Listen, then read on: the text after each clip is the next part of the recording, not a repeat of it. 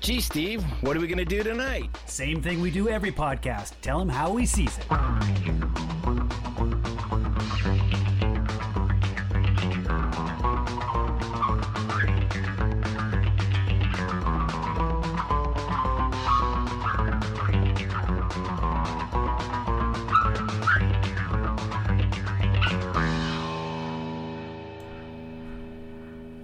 right, here we go. It's How He Sees It, episode 66. We're back in the MCU for the Ant Man movie, the 2015 release. Uh, I believe it's their 12th 12th movie release on this. Um, so Maybe. Because they're not in order. It could be, yeah. I mean, that's the thing. I think it was later on. You're absolutely right. Yeah, it's like 12. I think it's the 12th movie. Uh, interesting thing, that kind of puts us right in that middle range of movies. Uh, not in the mid range of what we're doing here because we have all the side s- series and stuff too. Yep.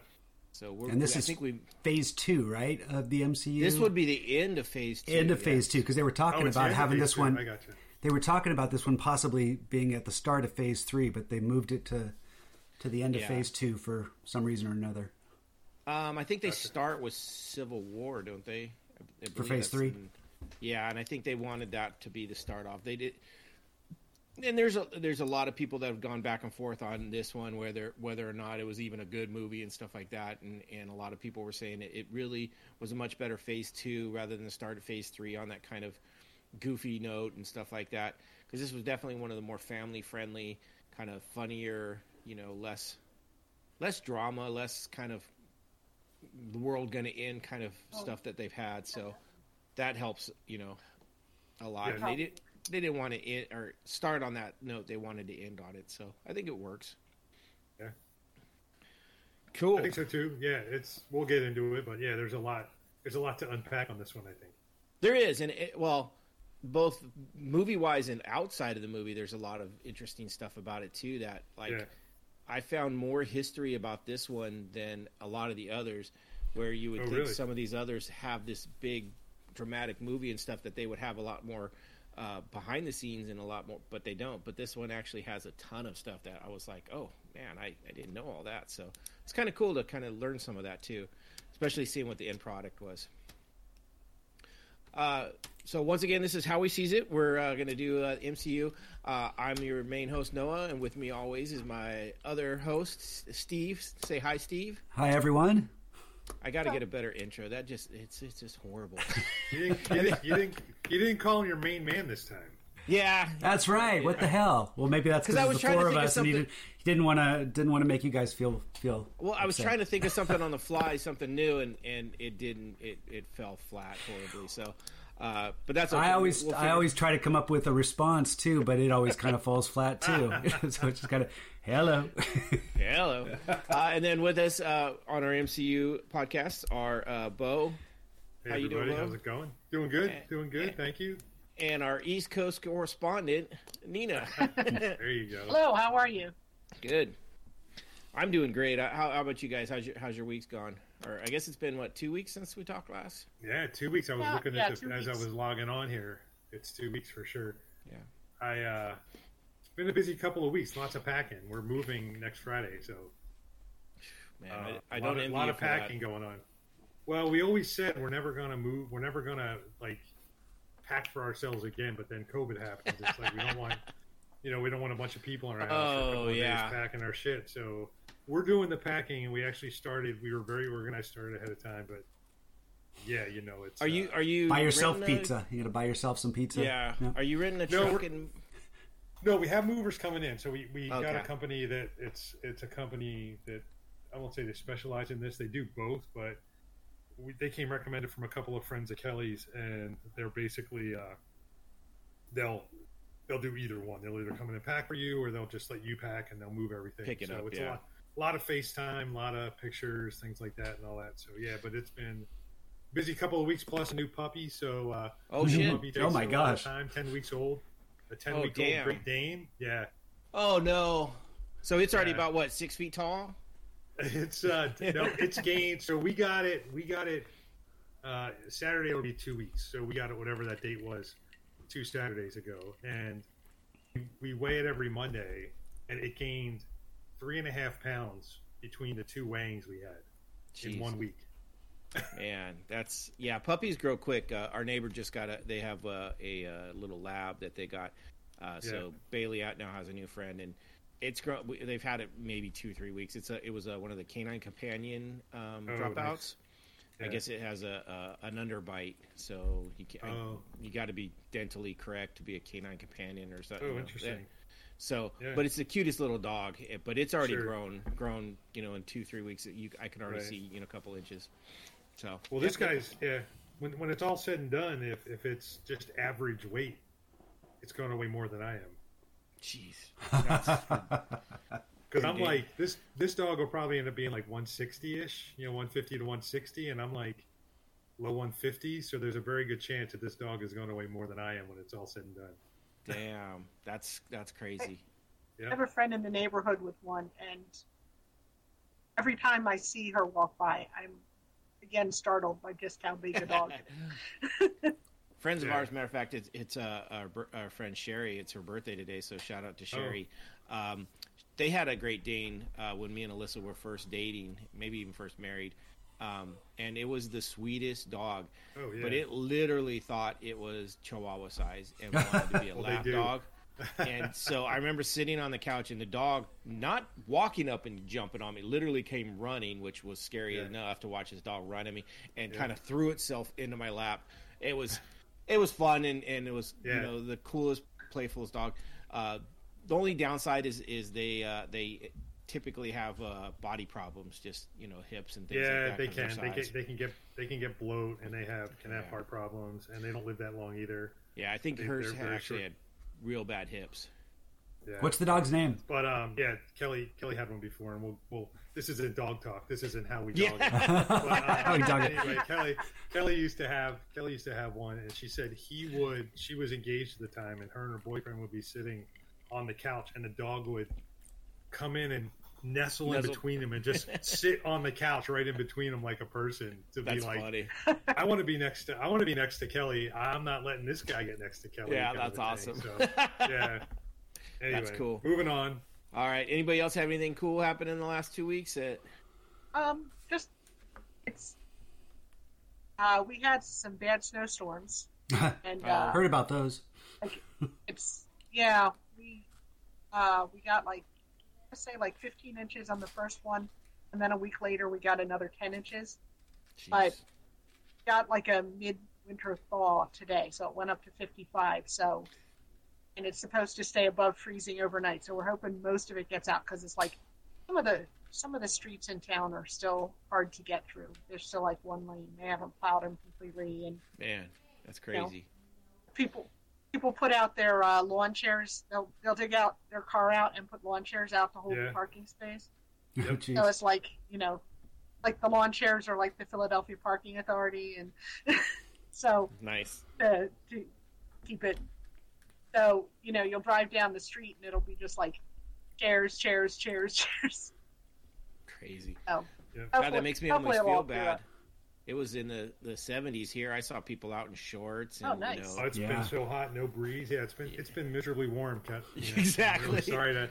It's been miserably I mean- warm. I I'm mean- like I'm sweating right now, as a matter of fact. And I mean, for for us, it's warm. Like my husband went running this evening, shorts Yeah. and a short sleeve shirt. So. you know. yeah, you wouldn't catch Fair me enough. doing that in fifty five. Nope. You Yep. get you get used to it. Yeah, it, you, yeah. You guys would come out here and, and be sweltering, and we'd go back there and freeze to death. So yeah, I mean, you get used Yep. to what you're what you're in. Uh, what about you, Steve? Anything? Well, we spent the weekend uh, together, so we have a little bit of history there. Yesterday, I finally kegged my my. Oh, yeah, uh, yeah. You were saying- it was my IPA that I threw on in the kegerator for the first time that I that I had built. I've had it built for for a little while now, but I haven't actually poured any beer through it. So I got it all hooked up, and uh, now I got beer beer flowing in my uh, in my house uh, from the There you go. from the tap, which is which is kind of exciting. So. is it a five gallon keg? Is that what it is? It's a five gallon keg. I've got and I've got another five gallon lager that's uh, the Pilsner that's lagering that I could probably pull off, but I'm still letting it sit for a little while longer. Yeah, I'll be able to. You don't need I'll to be, rush it. I'll be able to fit uh, fit two in there. So, um, You. yeah. So that's Big nice. style. Well, not like Yeah, I- you.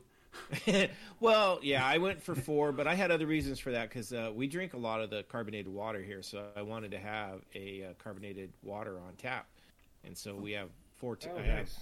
I have a kegerator with four taps. So it's uh, Keezer actually, which is the the chest freezer uh, made for it, and uh, so it has four taps, and two of those are beer, one is a cider, and and one is water, and so I keep those rolling all the time, and it's it's nice. I, I fill that water probably once a week. That's great. So Oh wow, we, yeah. we go through about five gallons a week easily, Cool. and, I, and I'm probably the majority of it. So, but which is good. I'm I'm all, I'm all good with that. Cool. Well, if we're if we're this far into it, let's let's get into our Ah. drinks because uh, I've been holding off, and and with our technical difficulties, I, I want to get to my drink. But Don't say I wanna see what technical you- difficulties because our audience didn't hear them. I just I just blurred those. Oh those no, lines. they Nobody didn't hear knows. them, but we want to let them know that it does happen to the best of us. And, and Okay. We have uh, we have a, And, a, and it great happens to us too. Yeah. yeah. Uh, but you do a I'm- great I'm- job I'm in just hiding. teasing. No, it's true. I was thinking about that. I was like, you know, what's a good little, you know, call sign thing for her? And I was like, you know, we're not the best, but we're not the worst. You know. so, uh, yeah. Anybody want to jump in with their drink? If not, I can Um, go. I'll- I am very, Go ahead. I'm very excited, so I'm going to jump in. All right. Do it. I made mango fruit blast. Nice. It's fro- frozen mangoes, frozen pineapple, uh, some peaches, some peach juice, some pineapple juice, and a scoop of ice cream. And I had it all in the threw it all in the blender, and it is not bad. Nice. It's Nice. very tasty. That's awesome. Very good. Very good. So Well, I'm gonna I'm gonna Uh, follow that up because. I actually I actually went with that too, and I I even went so far as I went to Baskin Robbins and got one of their cups. I was gonna get I was gonna get I was gonna get their actual mango fruit smoothie, but they had a mango banana, and I was like, ah, that doesn't sound right because I'm I was gonna bring it home and mix it in some alcohol. Did you ask for a burger when you were there? yeah, No, I asked them for whatever was Yeah. hot and fresh. Just whatever's hot. whatever's hot and fresh. yeah, you know, pretzel with some mustard. Um, but uh, so they they had that, and I was like, well, so I got a scoop of ice cream, and I asked for the cup. I got the cup. Then I went and found and got my own mango. So I got frozen mango, um, and I went with uh, vanilla or uh, vanilla non-fat dairy yogurt. Right, Okay. I guess Non-dairy yogurt. not no, I don't know, non-fat. I don't something. I got vanilla yogurt. it's, it's, it, I ended up having to go to Whole Foods, so it might be some fancy thing. Um, but I went with that, and then so uh, threw it in the blender with some ice, just the the mango chunks, the yogurt, ice, and then I poured a whole crap load of uh, Captain Morgan's coconut rum. Into it. Figured it was coming. yeah. Yeah, I was, I was say, like, that sounds like a good call. Well, I'm, I'm, I'm like, well, at first I was thinking I was going to go with vodka, and I'm like, no, no, vodka's not right. I'm like, what? do- And then I was like, oh yeah, rum. And I just happened to come, first bottle that is in our uh, our uh, bar as I opened it up is the Captain Morgan's coconut rum, and I was like, oh yeah, and that that threw me back to like you know back in the Coast Guard when I first uh, met Bill Reed. Oh, That's yeah. what we drank all the time. He's the one that got me hooked on Captain Morgan's uh, coconut rum because that was like his one go-to drink. He would always have that with Coke. And That was the, every time we played cards. Captain every- Malibu. No, he would go Captain Morgan's. Gotcha. Malibu. So the difference in Malibu and Captain Morgan's is Captain Morgan stays 80 proof. Malibu is like 40. Oh, I see. Okay. So, but it was always that they would come over play cards or whatever on Fridays and stuff, and always had the Captain Morgans. So I went with that um, just because I, I wanted to make sure you know I, I that's one of my favorite scenes in the whole in the whole movie is the you know the uh, the Baskin and Robbins and the the you know he lets him go and I had to I had to have it. Let's see if it'll play. Baskin Robbins always finds out, bro. The So- don't play. So that that was my drink. Um, and I have another, but I'll, I'll save it for the end when when you guys all complete yours. Sure. Go ahead, Steve. All right, I uh, found a cocktail that was uh, on uh, Cointreau's uh, website. They they make a orange liqueur, and it's called the Quantum Realm, and uh, it's a it's a it's a white rum, uh, Cointreau, and uh, citrus. Which in my case, it was a little bit of uh, lemon juice and grapefruit juice, and then you put these little drops in. Um, These it's a what is it? It's pea butterfly pea flower drops, and the idea is it turns it blue and makes it actually look, I guess, like Oh, you're wow. entering the quantum realm. But it's uh so it's wow. it's a, it's a call out to quantum realm, and uh, Who's I think collecting butterfly pea? That's I what. I want to know. You Yeah, let that's him, true. You, you let him. You, you, you let him fly around. You have a mesh floor in the cage. Right? You just like it all just drops to the ground. So anyway, there's a quantum realm cocktail in honor of uh, Nice. of Ant Man and his uh, journey through the quantum realm. nice, Awesome. good job. All All right. right, Bo.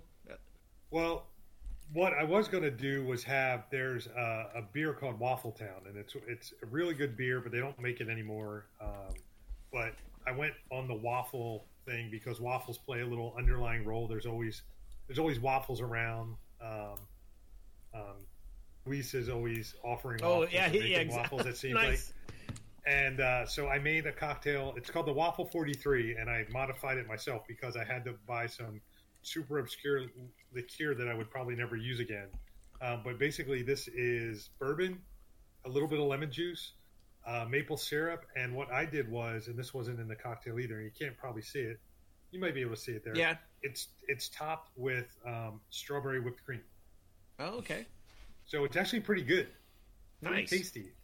Yeah, I like so it. That's that's what I made is is a waffle cocktail. I like, you know, it's funny when you said that. I was like waffles, and I'm trying to think. And then as soon as you said Luis, I just watched that scene. Yeah, he walks in, he's Yeah. making waffles. like, he- hey man, you want some waffles? waffles. Yeah, nice. I'll have a waffle. He's like, Yeah. I'll have a waffle.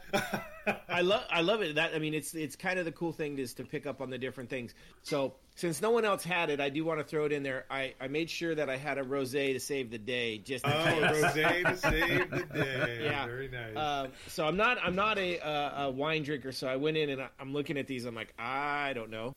Had to have the rosé to save the day. yeah. I've got a rosé on standby too, and it's uh, but Oh, that's but I just got to do a it's a call out. It's a Dreaming Tree uh, uh, label, Oh. which is Dave Matthews' uh, label. So just a shout out to to, to Dave Matthews you. Band. You know, you know, yeah. No. We won't hold it against you. I've seen him in concert twice. I'm just kidding. So Yeah, I mean, and, and he's he's probably a listener, so it's a good shout out. that's right. I hope so. What do you mean, probably? he was listener number one. He was on. He, he was on before I was.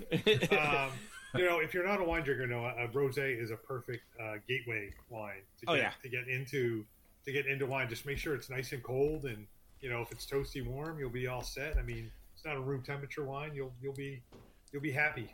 Yeah, Alyssa Alyssa's a wine drinker a little bit, and, and she likes Yeah. the sweeter wine. So every now and then I'll I'll, I'll have some of hers. Well, a ro- rosé can actually be all sorts of different I've types. had you some can have really good dry. I've had some really good dry rosés. Like if you have a, a rosé from Cabernet grapes, I mean, that can be a really good, you know, nice dry. I tried reading up a little bit about it, and they were saying that uh, that's how it gets its color is they kind of just leave the, the, the skins in, and that's what it's kind of a white wine, but they it's leave the skins runnings. in it. Yeah, it's kind of the leftovers. So, which is cool. I mean, I just I had to have it because it's such a cool line from the movie that Yep. uh, you know one of the best Oh, parts Lu- of the movie. I mean, obviously Luis is one of the best characters in the whole thing. He's like, you know, I don't like whites, but there was a rosé and it saved Yeah. the day, and it was like just the way he kind of goes about the whole thing. but you were talking about um, Scott, and this is one of my things I have that I was wondering what you guys thought about this. So I can't. The thing I can't figure out about Scott because first of all, he's obviously you know you, you look at Paul Rudd, and I think Paul Rudd is hilarious. I think he's uh, you know in, in in anything he does like. I don't know if you guys have seen This Is Forty, but This Is Forty is a such a funny movie, and it's like, you know, when he's in This Is Forty and he's like in the bathroom playing Candy Crush or whatever it is, or Words with Friends, like sitting in the bathroom and his wife's like banging on the door, like, "What are you doing in there?" Yeah, those know, characters, kind of those characters were introduced and knocked up, weren't they? Uh, the same husband they and wife, absolutely. And this was a Yes, follow up to that. Yeah, Yeah, Oh, and that uh, the the woman, his wife, in that is um, well, the director's I'm drawing a wife, blank on- the the director's, director's wife, exactly. Uh, and yeah. she's also, um, yeah, uh, uh, I'll, I'll, I'll look it up here in a second. But you know, she's also in Forty Year Old Virgin, which is she's very she's in that. She plays a small scene, but um, where she's really drunk, she's- right? she's hammered and she's in the car. And Oh. she's like, and she's that the one that's like- in the car. And is she's that the like, one with the, you know, the bike? The bike no, scene. she they're driving. No, they're driving in Oh. the car, and she's like in the car and she's hammered, and it's just like a, a hilarious, hilarious scene. But no, so Paul Rudd's super funny, I guess. To get back to it, but he uh it's Leslie Mann. That's who it is. And anyway, um, is he super? Is he smart? Is he smarter than we think it is? Think he is? Is he just more brave or daring than we think he is?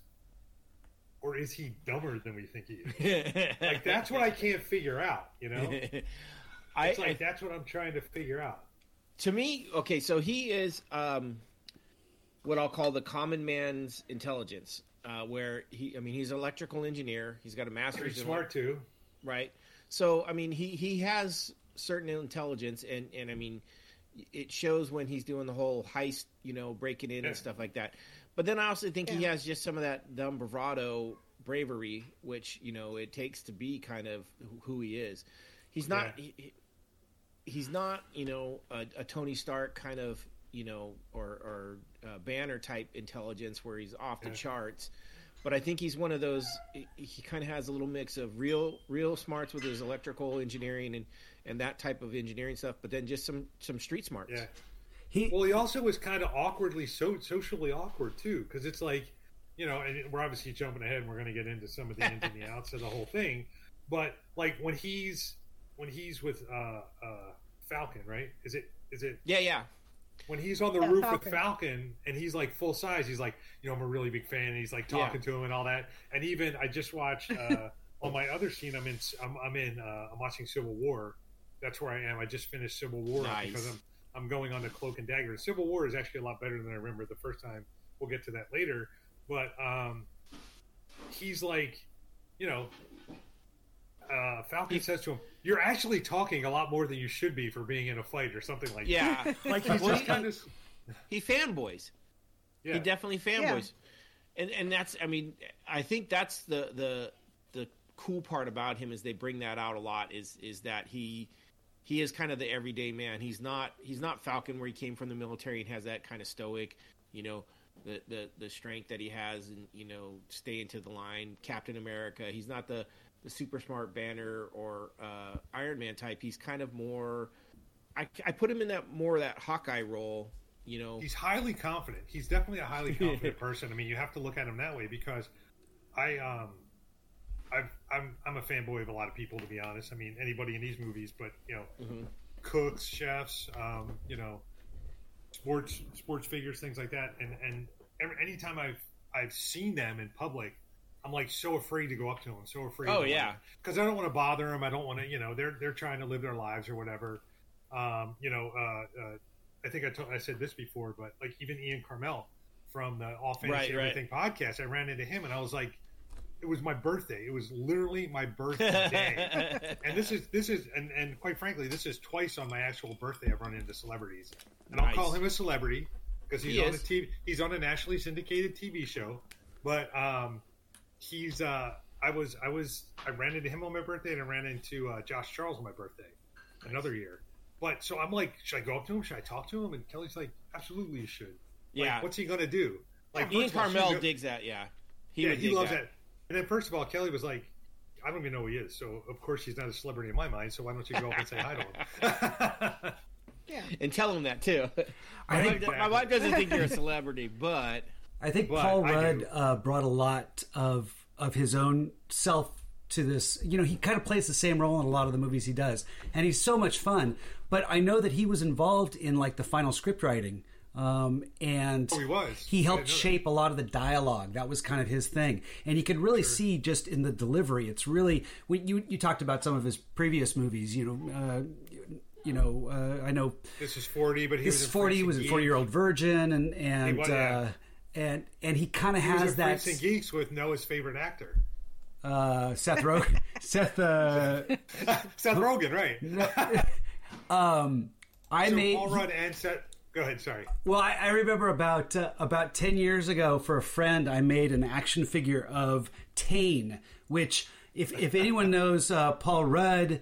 And is a, is a true fanboy. They'll know who I'm talking about when I say Tayne, because he did some um, some little sideshow where it was this it was this just this little um, vignette about a, a guy working and, and looks up some videos on his on his computer, and it's Paul Rudd that plays plays his character. But he pulls up this uh, this kind of virtual person who is Tayne, which is also played by Paul Rudd, and Tayne Oh, wow. does some dancing and stuff, and it's really kind of it's creepy and awkward and hilarious. Yeah. So if you ever look up. Uh, That's awesome. But but um, I made an action figure of Tayne and I gave this to a friend. But she uh, she ran into I think it was Seth Rogen in a in a he was he was here in in Sonoma uh, somewhere. Oh, really? And uh, but I think she got that out to basically tell Seth Rogen, "Hey, tell Paul Rudd I've got an action figure of him." So Nice.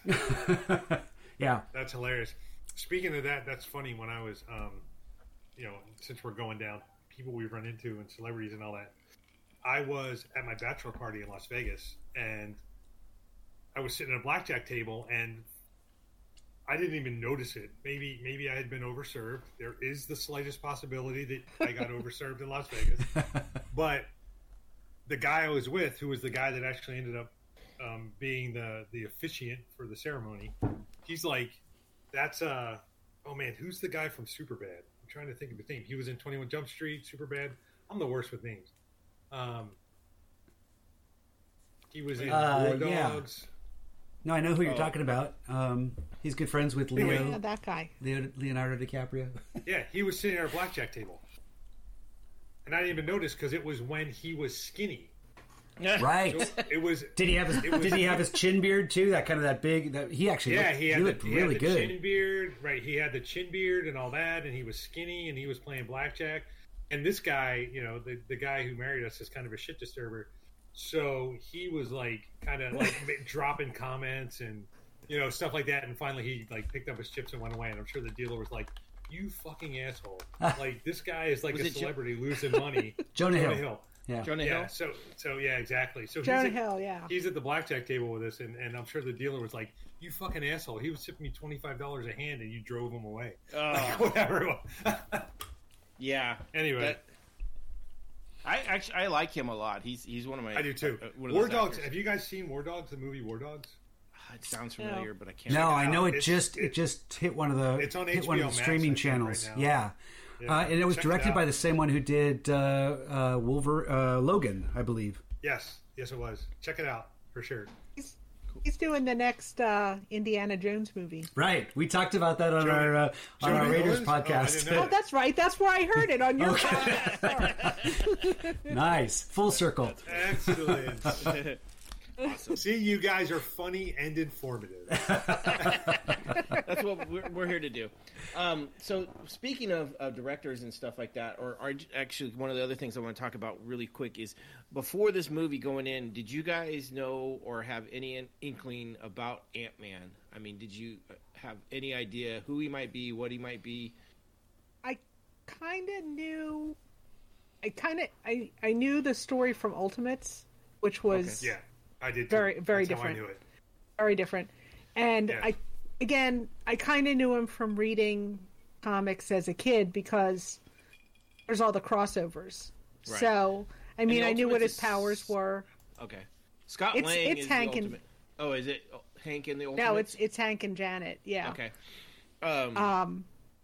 Because that's one of the things a lot of people were talking about that like when this came out they weren't excited about it because they had no clue it doesn't sound like i mean ant-man it doesn't sound like this great superhero or any of this and uh, so a lot of people were were not excited about it and kind of like you know a lot of people that were saying that they didn't even see it in the theater they kind of waited and, and it was kind of weird I'm I'm sorry. I'm sorry I didn't see it in the theater.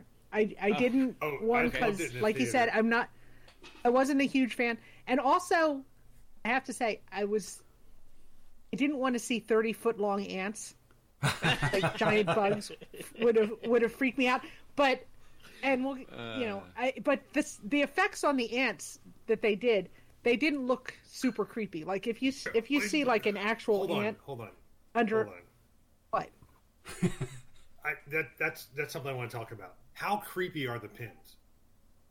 They have ants running over their entire house all the time, moving sugar cubes. I know, and, and also they get into the stuff car, and and it's like that. when he's trying to figure it out, Like and then they're- they come out like They're in- immediately. It's like, come out of do you just have everywhere. It's ants? like- Yeah. It is the creepiest, creepiest thing I've ever seen. It's like it's like like They're on were my house, I'd standby. be Like, where's where's the sponge so I can wipe these guys away? You know, it's So- like I thought I thought about that a little bit too. But- it's like okay, but they're not just randomly walking in a line, you know, into your shower or you know, like we would see them. They're like running a They're- yeah, they're the dustpan. They're they're right, cleaning the exactly. They're cleaning the shower. They're actually doing yeah. stuff. No, but anyway, Yeah. to get back to your question, I had known about Ant Man too, but the thing I didn't know about Ant Man was, and you don't find out in this movie, is his ability to get giant, Big, to be yeah. Giant Man too. You obviously find out in Civil Yeah. War. Yeah. spoiler alert. But you know, you find out you find out in Civil War that he also is Giant Man, and and that's the thing I didn't know about that it was the same person for whatever reason until this movie. Well, you know they have the technology because of the Tommy the Tank engine goes goes giant. So so you know that Yeah. it's it's a possibility. I know that's Right. an inanimate object, but Well, uh, the the lawn gnome, Noah. Yeah. Every every time I see a lawn gnome, I think of you. So the lawn gnome got giant too, and I was like, "There's Noah." Yeah, and that's my normal pose too, just kill, kicking it in the uh, grass like that. Um, well, the, the reason I was asking about that is because um, that, like I said, one of the things was is a lot of people didn't know about Ant Man uh, beforehand, and, and, and they were kind of wondering what the hell is this. Um, I I knew about Ant Man because uh, in the '80s when I was reading comics, he was around a little bit here and Yeah. there. Also, um, one of my uh, kind of guilty pleasures is the animated cartoons off of like Avengers and uh, some of the DC products and stuff like that. I I'm st- I'm still a big kid and I like cartoons, and so one of them there's actually two right out right now that are both on Disney. Uh, plus, there's um, the Avengers: The Mightiest Heroes and Avengers Assemble. And both of these were out before the movies, and they have Ant Man and Wasp in in both of them. Uh, so, and and one of I can't remember. I think it's Earth Mightiest Heroes. They, he plays a big role because originally he was a, uh, a uh, founding member of the Avengers and stuff like that. So, I knew a little bit more about him that. Um, but what I found out, and this is this is what intrigued me. I found a, uh, um, a podcast. It was called uh, "What the." F- or WTF happened to this film? Or, you know and uh, so and one of the ones they talk about is ant-man it's it's only about a 20 minute uh, discussion and i found out it's everything he talks about is on on wikipedia under ant-man 2 the movie and so this was actually one of the earliest marvel movies in development um, Really? yeah so 2000, uh, right? It was like in 2000. it actually started in the 1980s. Oh, Was geez. Originally, they started uh, talking about it, but at the Wow. time, Disney was also getting ready to release uh, Honey, I Shrunk the Kids. Oh, right, right. And And, they so didn't. they- so they put it off. Yeah. They didn't want to mess around with it. Yeah, so they pulled it back. So that's when it started. Um, they had sold off a couple of the, the names. That's how uh, I think uh, they say in here who it was, but uh, they had developed. Um, it's the same company that did uh, New World Pictures. I think they did the Punisher. Um, Oh wow! And some of those others back in that time. But Ant Man was one of the characters that they had got the rights to. There was like twelve or thirteen of them or something at the time. Then it goes back into the two thousands. Yeah. when when our shock jock uh, tries. To yeah, take. Howard Stern Yeah. met with Marvel in an attempt to purchase the film rights to Ant Man. Really? Yeah. And so this went to Artisan Entertainment, uh, announced the deal with uh, Marvel to produce, finance, and distribute uh, a film based on Ant Man. Um, and what a lot of this, and what I found out, this a lot came from um, actually uh, Stan Lee himself. So apparently, Stan Lee actually loves the character of Ant Man. For some reason, he is one of his his top guys, which is kind of you know like really out of all the people you created, and so he was a big force behind it too. Um, they got Edgar Wright involved, and that's when the scripts really started being written and stuff like that. So we're talking back in 2003, 12 years before it was produced. Two, because what we say 2006 was when uh, our Iron Man. No, it started in '98. Never mind. Uh, but it was back back when they did a, a Comic Con um, panel before it was in, even in the big room. I don't know what the big room. I've never been to Comic Con, but uh, I, that's a dream Hall of mine. H. Going to Comic Con, right? Hall H. That's what it is. Yes, Hall, Hall H. So it wasn't even I- Hall H. I- it was like Hall might J. it. Yeah, right. I might have an in. I might have an into Comic Con in the future, but we'll talk about that later. Hey, We'll go. We'll go do a live podcast from there. Maybe. so, uh, but this was it wasn't even in the big hall. It was like Hall J or something. It was one of the offshoots. But they showed three premieres that there are you know, ideas that, and Ant Man was one of them. And so this is one of those. It was an Edgar Wright shot and directed a little short kind of thing, and and that, that we're going to go with. And so that's where it all started. I mean, we're talking early before Captain America and, and most of the Phase One movies were even around. Ant Man was mm-hmm. one of the main production movies that they were looking at. And Edgar Wright hang on, held on to it till like a year before before it came out. It, so, I mean, his name's still on the movie as far as I uh, was gonna Yeah. say he's he's like one of the executive producers, and he's he has a writing credit. right? But Yeah. uh, he pulled out as director and uh, for. You know, he Well, wanted it. so what- I think they were trying to take over a little bit, and he's so used to writing and directing his own movies that uh, he had a little and trouble I, with I that. think it he his his his touch is still in it from the writing. They they had some rewrites and some other stuff, and his touch is in it. I'm actually in a way kind of glad that it didn't go um, the Edgar Wright complete way. Like one of the you know he did uh, Scott Pilgrim, which I love as a movie, right? I think it's great. I don't know if that would have fit in the MCU, and it would have been a very big distraction. It, it would have ended up like I, I don't know. Is it fair to really judge since you haven't seen this Yes. movie? I don't know. I, I loved. I mean, have you seen Baby Yes, it Driver? is. Baby Driver's brilliant. Oh, yeah. and, and that Driver came out. is- it's one of my favorite movies. I love Yeah. that movie. It's so yeah, good. And that was a fall. That was that was done after he left Ant Man. So you saw what sort of potential he had. Now I do Yeah. think that that one of the reasons that he left was because his movie didn't quite fit into the MCU universe. It was a harder Right. fit. It didn't, and and they wanted to try to integrate it more so they could make it a part of it. So if it did go the Edgar Wright way, we might not have seen Scott Lang show up in Civil War and subsequently in Avengers, uh, Possibly, yeah. uh, Endgame. Well, if it if it was kind of a standalone. from what I got from what I listened to and, and read about, it, he was going more towards. Uh, he wanted Simon Pegg to be in this, and in his the whole series. Oh, he really? had with Simon Well, he Pegg. directed all those movies. Oh, the the Cornetto trilogy. Yeah. Yeah. So I think he was kind of going towards. All right, what what's the Cornetto trilogy? That's um. It's uh, World's Shaun End. Dead. World's Hot End Fuzz. and Hot Fuzz. Uh, yeah, yeah. Okay, Hot gotcha, Fuzz gotcha, and gotcha. World's End, yeah. I, have never heard it called that, but yeah, I totally know. Okay. Yeah, I didn't know it either, but so I think he was going more towards that type of movie, and I, like I said, I, I don't know if that would have fit in for me specifically in in the style of movie. He wanted to make it a heist movie. That was a big part of what he wanted. Well, it is. It is a heist movie. Yes. It is. It's like it, it absolutely is a heist movie. Well, and that's why it's I a think double, ba- it's a double heist movie. that's It why is. I think Baby Driver is a good Yeah. uh, comparison of what potential it might have had, and that had such a great rhythm, um, which Yes. I- you know, and I think I think Ant Man was good, but it wasn't it wasn't as fully realized as as sometimes when you have a have a, a director behind the, the wheel that's taking it from start to finish, you see a more cohesive film. I don't think this one was quite as cohesive. This is more of a Paul Rudd vehicle, which I love Paul Rudd, so I have Yeah. no I have nothing negative to say about him, but as a as a movie itself, it, I think it would have been interesting to see Edgar Wright uh, you know see see what he had to bring to it. And Paul Rudd was cast under Edgar Wright, so Yeah, uh, yeah. Who else? there was someone else, but he had when I guess when he first wrote this, Simon Pegg was one of the people. And but anyway, so there was back and forth between it, and, and him and uh, Feige didn't get along as well. We've heard that before, um, you know. So he didn't. end a up- lot. Yeah, he didn't end up directing, but we did get the the the Scott Lang story in, in this Ant Man movie, which I think I I mean it's one of my.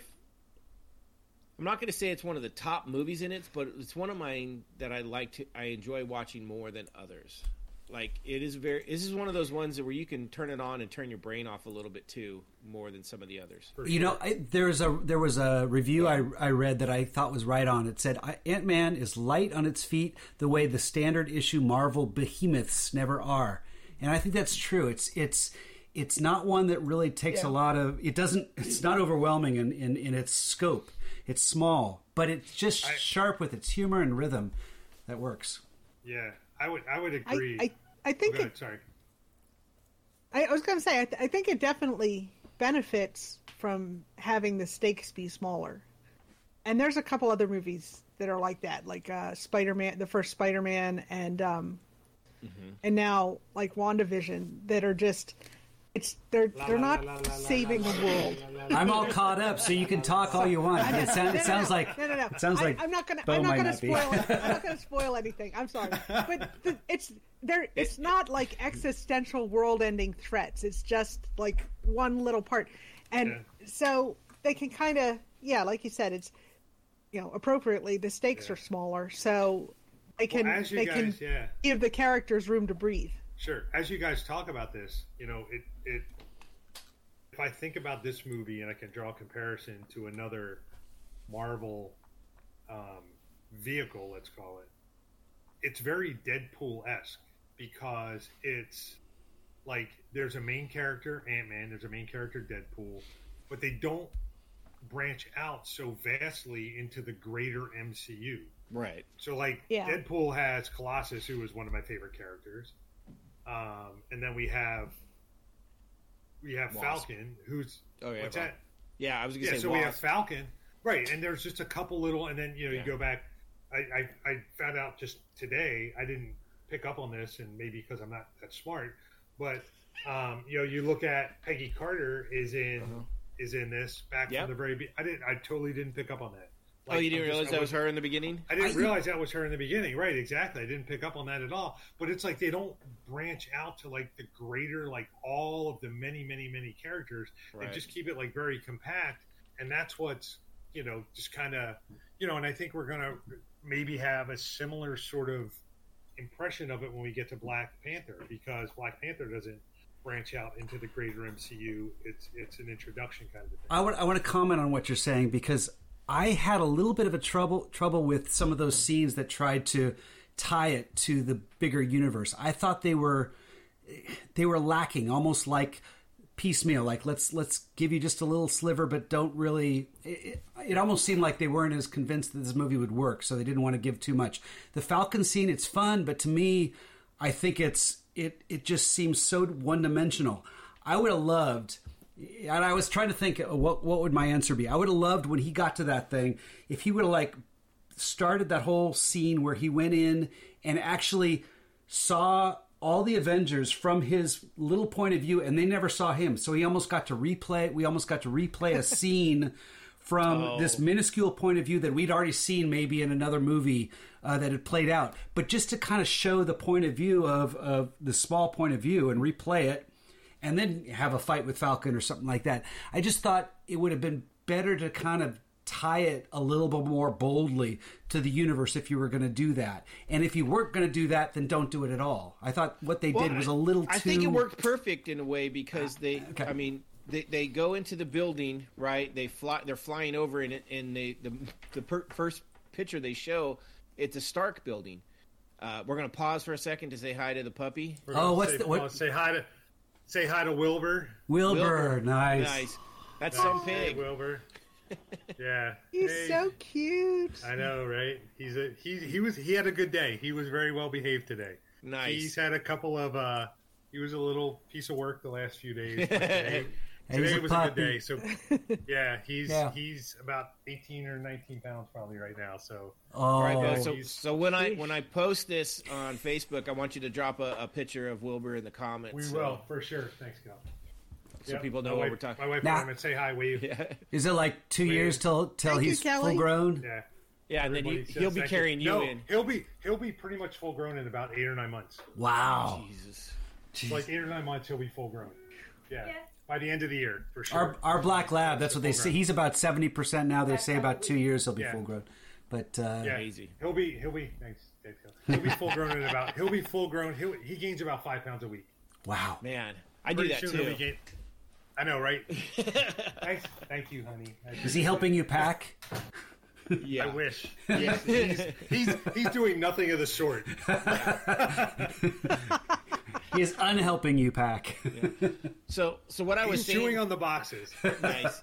Uh, that scene where they, they go after the Avenger building when they first go in, it's supposed to be a Stark building, and I love the fact that this ties directly into uh, Age of Ultron's the end of the movie where they turn that into a- an Avenger building. So it's it's literally the next movie they show it, and as soon as they show the building, you got the big A on top right away. You know, oh Yep. man, that's Avengers. when he I- comes out of the clouds, you mean? When he comes, Yeah. like he's yeah, right. and they're all telling him to back out, back out, and he's like, "Nah, I got this." I loved the fight with Falcon. I thought it was perfect. Oh, yeah. I, I think it's it was a good thing to not have him. And other than although I do like your idea of the scene, I, I think that's an, a good. I would love to see that. I don't know if it would fit so much in this, but I love the fact that he It would kind have of pricey fanboys too. You out. got to pay a lot of money to get those uh, Yeah. uh, A-list actors I don't know. back Well, for.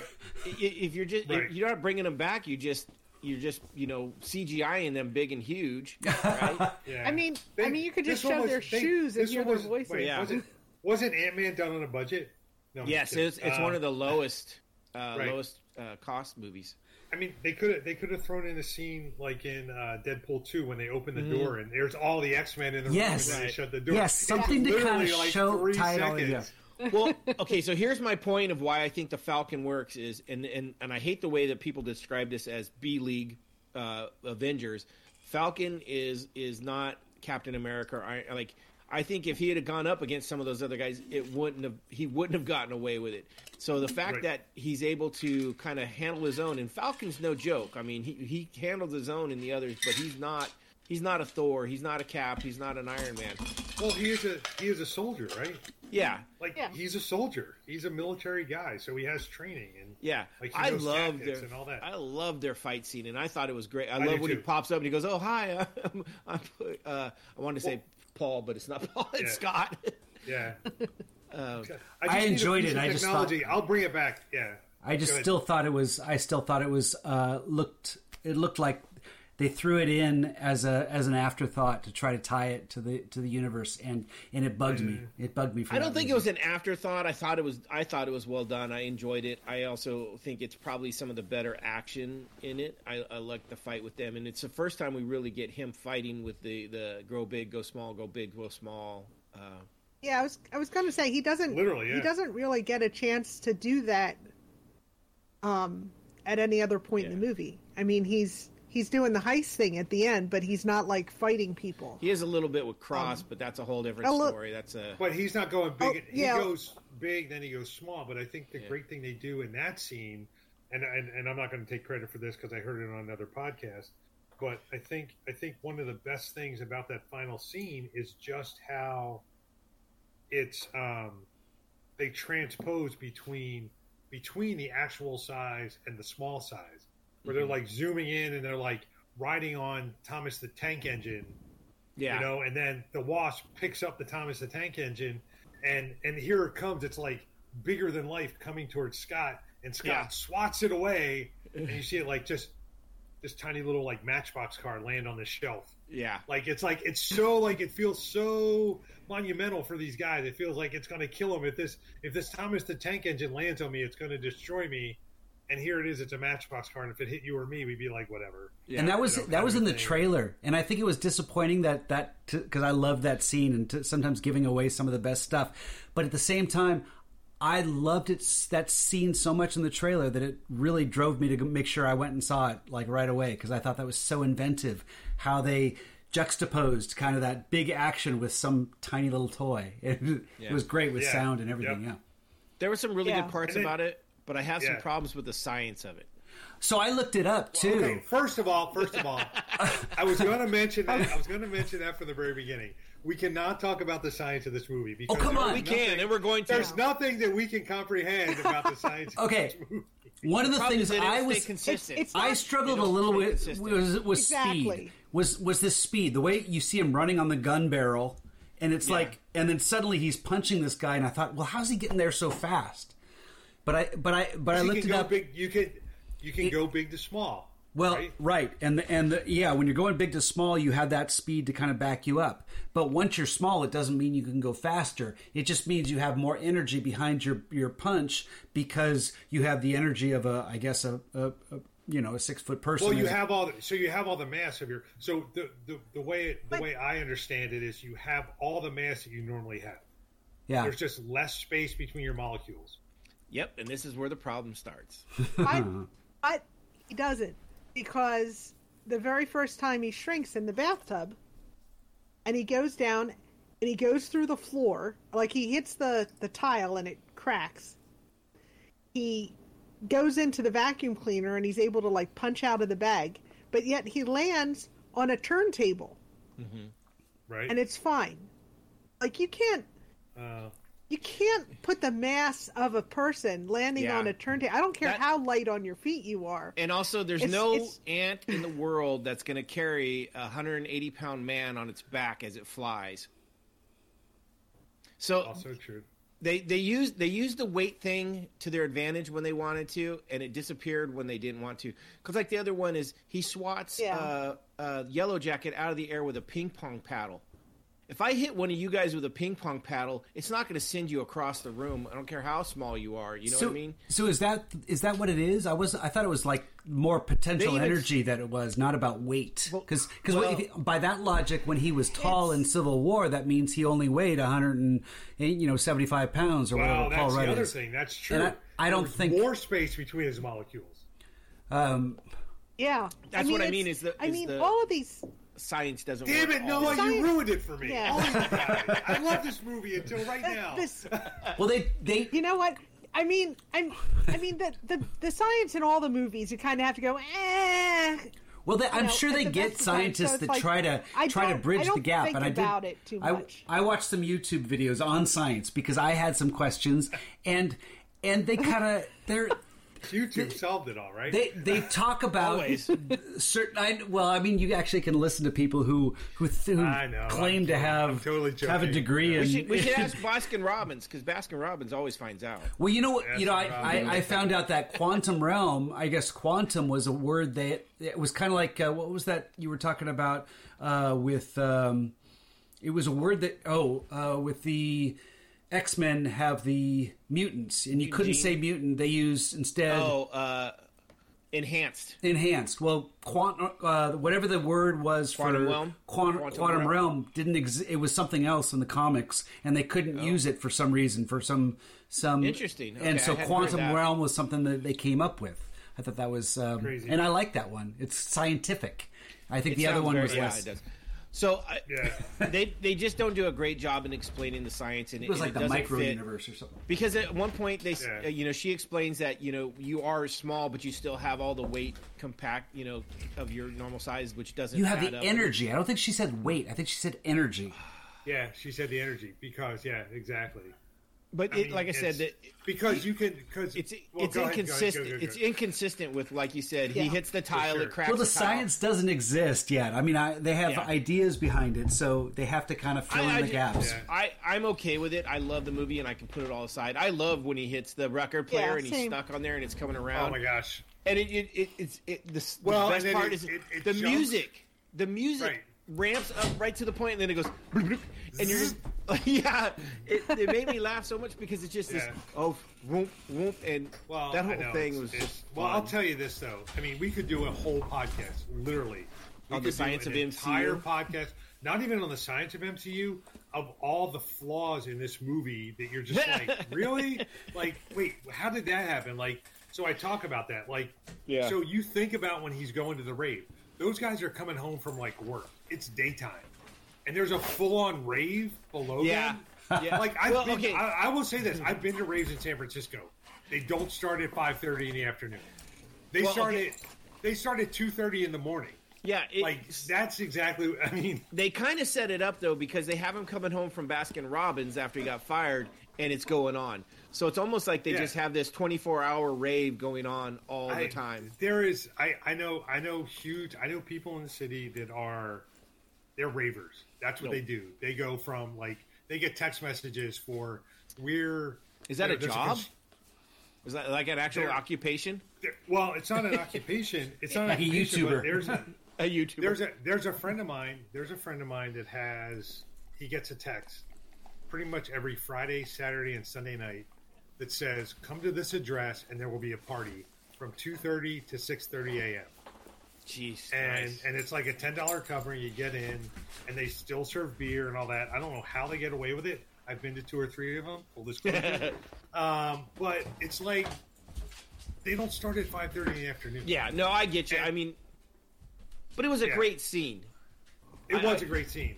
It, It- was. it- it was a lot of fun. I totally, totally agree. It was a great team.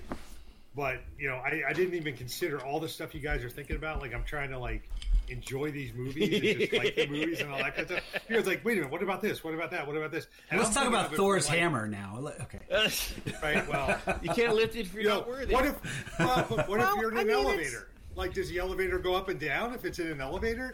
I just, I, I just, but the thing is, I'm just glad they acknowledge stuff like that. Like, there's a line in uh, Civil War, which we'll get to, where, Hopefully, um, eventually. where Spider, yeah, eventually, where Spider-Man grabs Captain America's shield, and he's like, Oh, yeah. "This thing does not obey the fi- the Yeah. laws of physics at all." And I'm like, "Thank you for saying Yes. it. Yeah. Just acknowledge it." Well, even know? Scott Lang sometimes says, you know, like he just has that look on his face where he co- has no idea what they're talking about, but he's going to go along with it. Yeah. Just like the audience kind of has to. He's I mean, we can we can go back to Age of Ultron, right? You know, the city is falling. I've got a bow and arrow, right? None of this makes sense. Right. Yeah. None of this exactly. makes sense. Yeah. yeah. Yeah, yeah, yeah, for sure. They definitely Um, pointed out. And it's a good. It's a it's a nod to the audience that has to have Yeah. this suspension of disbelief. This is kind of a mixed world of, of fantasy and reality, and, and and they do a pretty good job of trying to juxtapose the two together. It's. I will say this: it's one of the Yeah. most entertaining movies. Like, Oh, like, yeah. I think I think one of you guys said it. I, I think it was Noah. It's like one of those things that's just like like casually in the background. Yeah. And you know, you have the characters. You have Luis. You have T. Ti. What's his character's name? Uh, Dave. you know, Ti. Dave. Dave. No, he. Dave. the actor is Ti. You have Dave. The actor is Ti. You have Dave. Kurt. You have Kurt. Exactly. Those guys. Like those guys are just like good comic relief and all that. Yeah.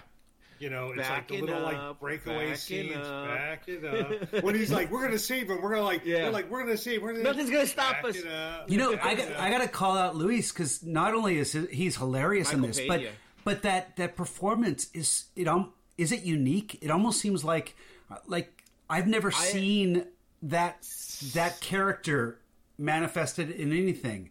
You know, No. it, what It- that's it- here's I saw an beautiful. interview. It's kind of like Al Pacino, and you know he he could pull off Scent of a Woman and pull these characters out. of You know, Oh create God, a character.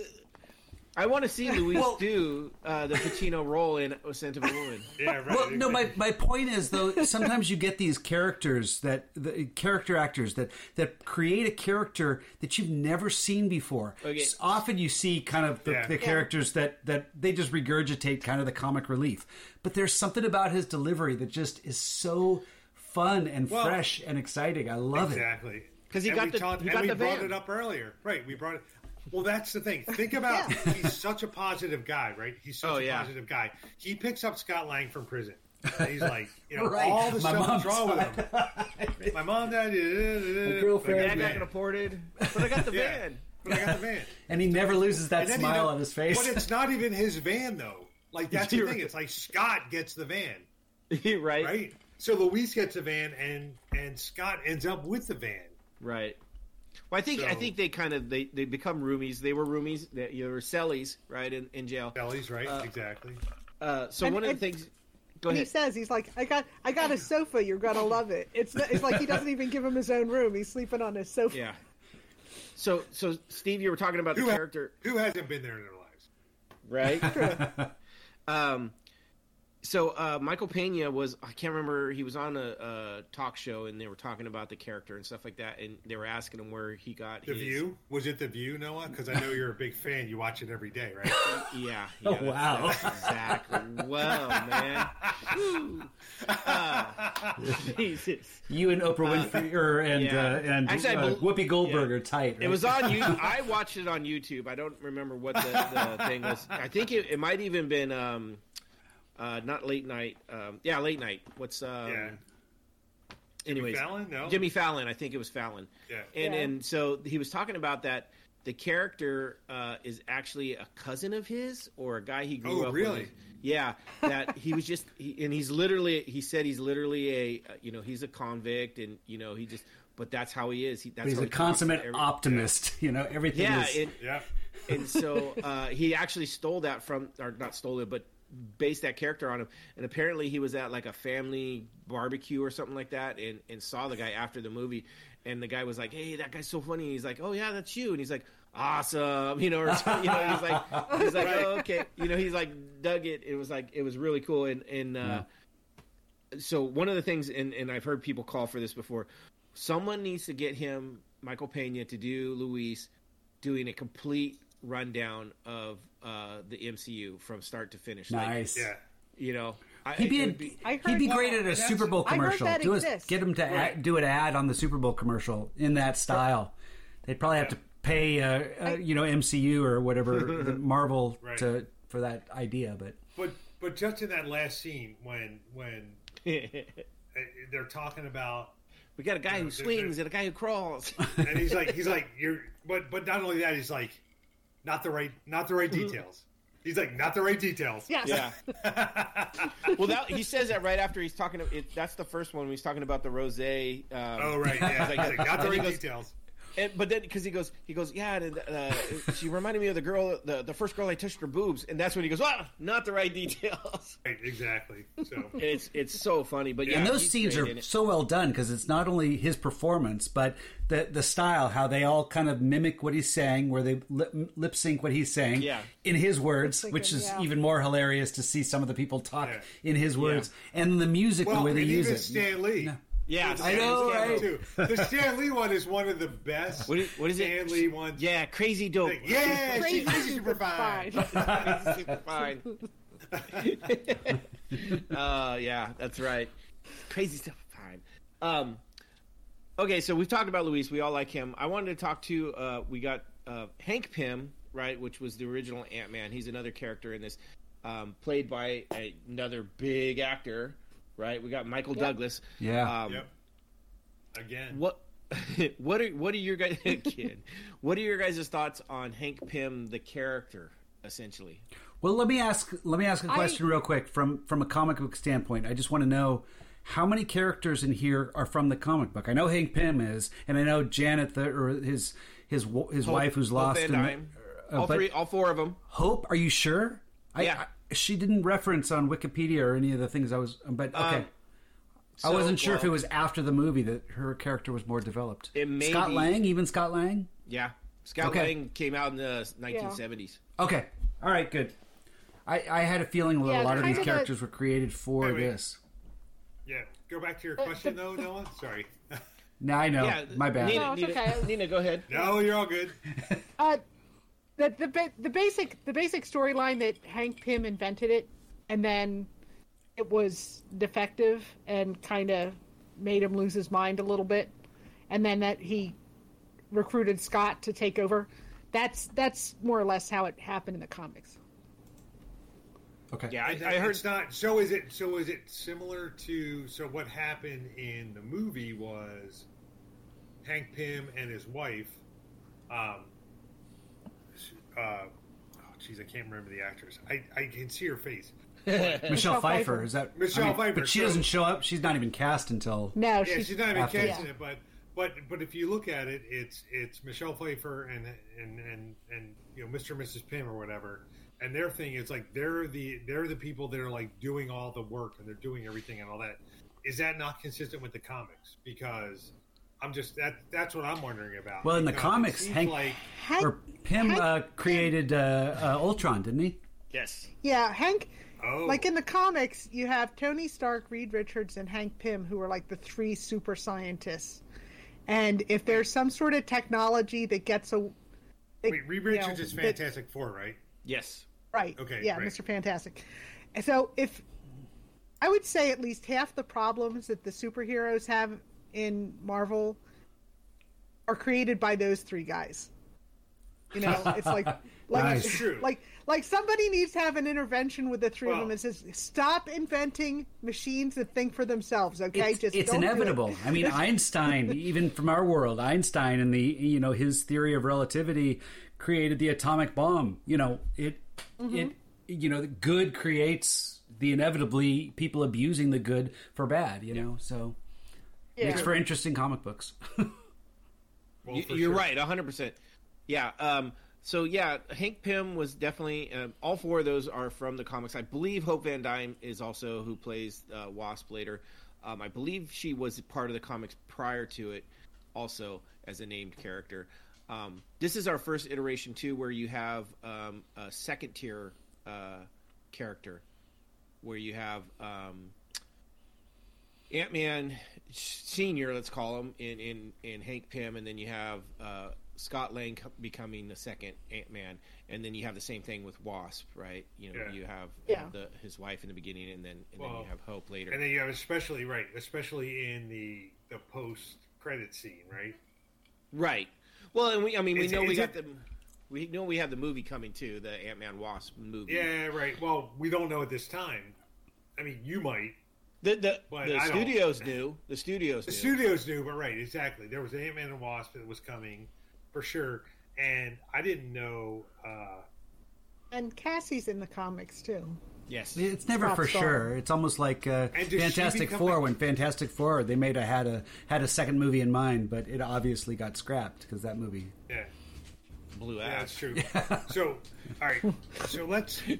I, I, can I change the subject quite a bit right now? Well, I, I wanted to finish our, our thoughts on Hank Pym because one of the big things too, and I don't know if you guys know about this, but uh, one of the reasons I think they went with a Scott Lang character instead of Hank Pym was Hank Pym is one of the most troubling uh, superheroes to say in, in the comics. Like he's he at one point he slaps his wife or punches his wife in the comics.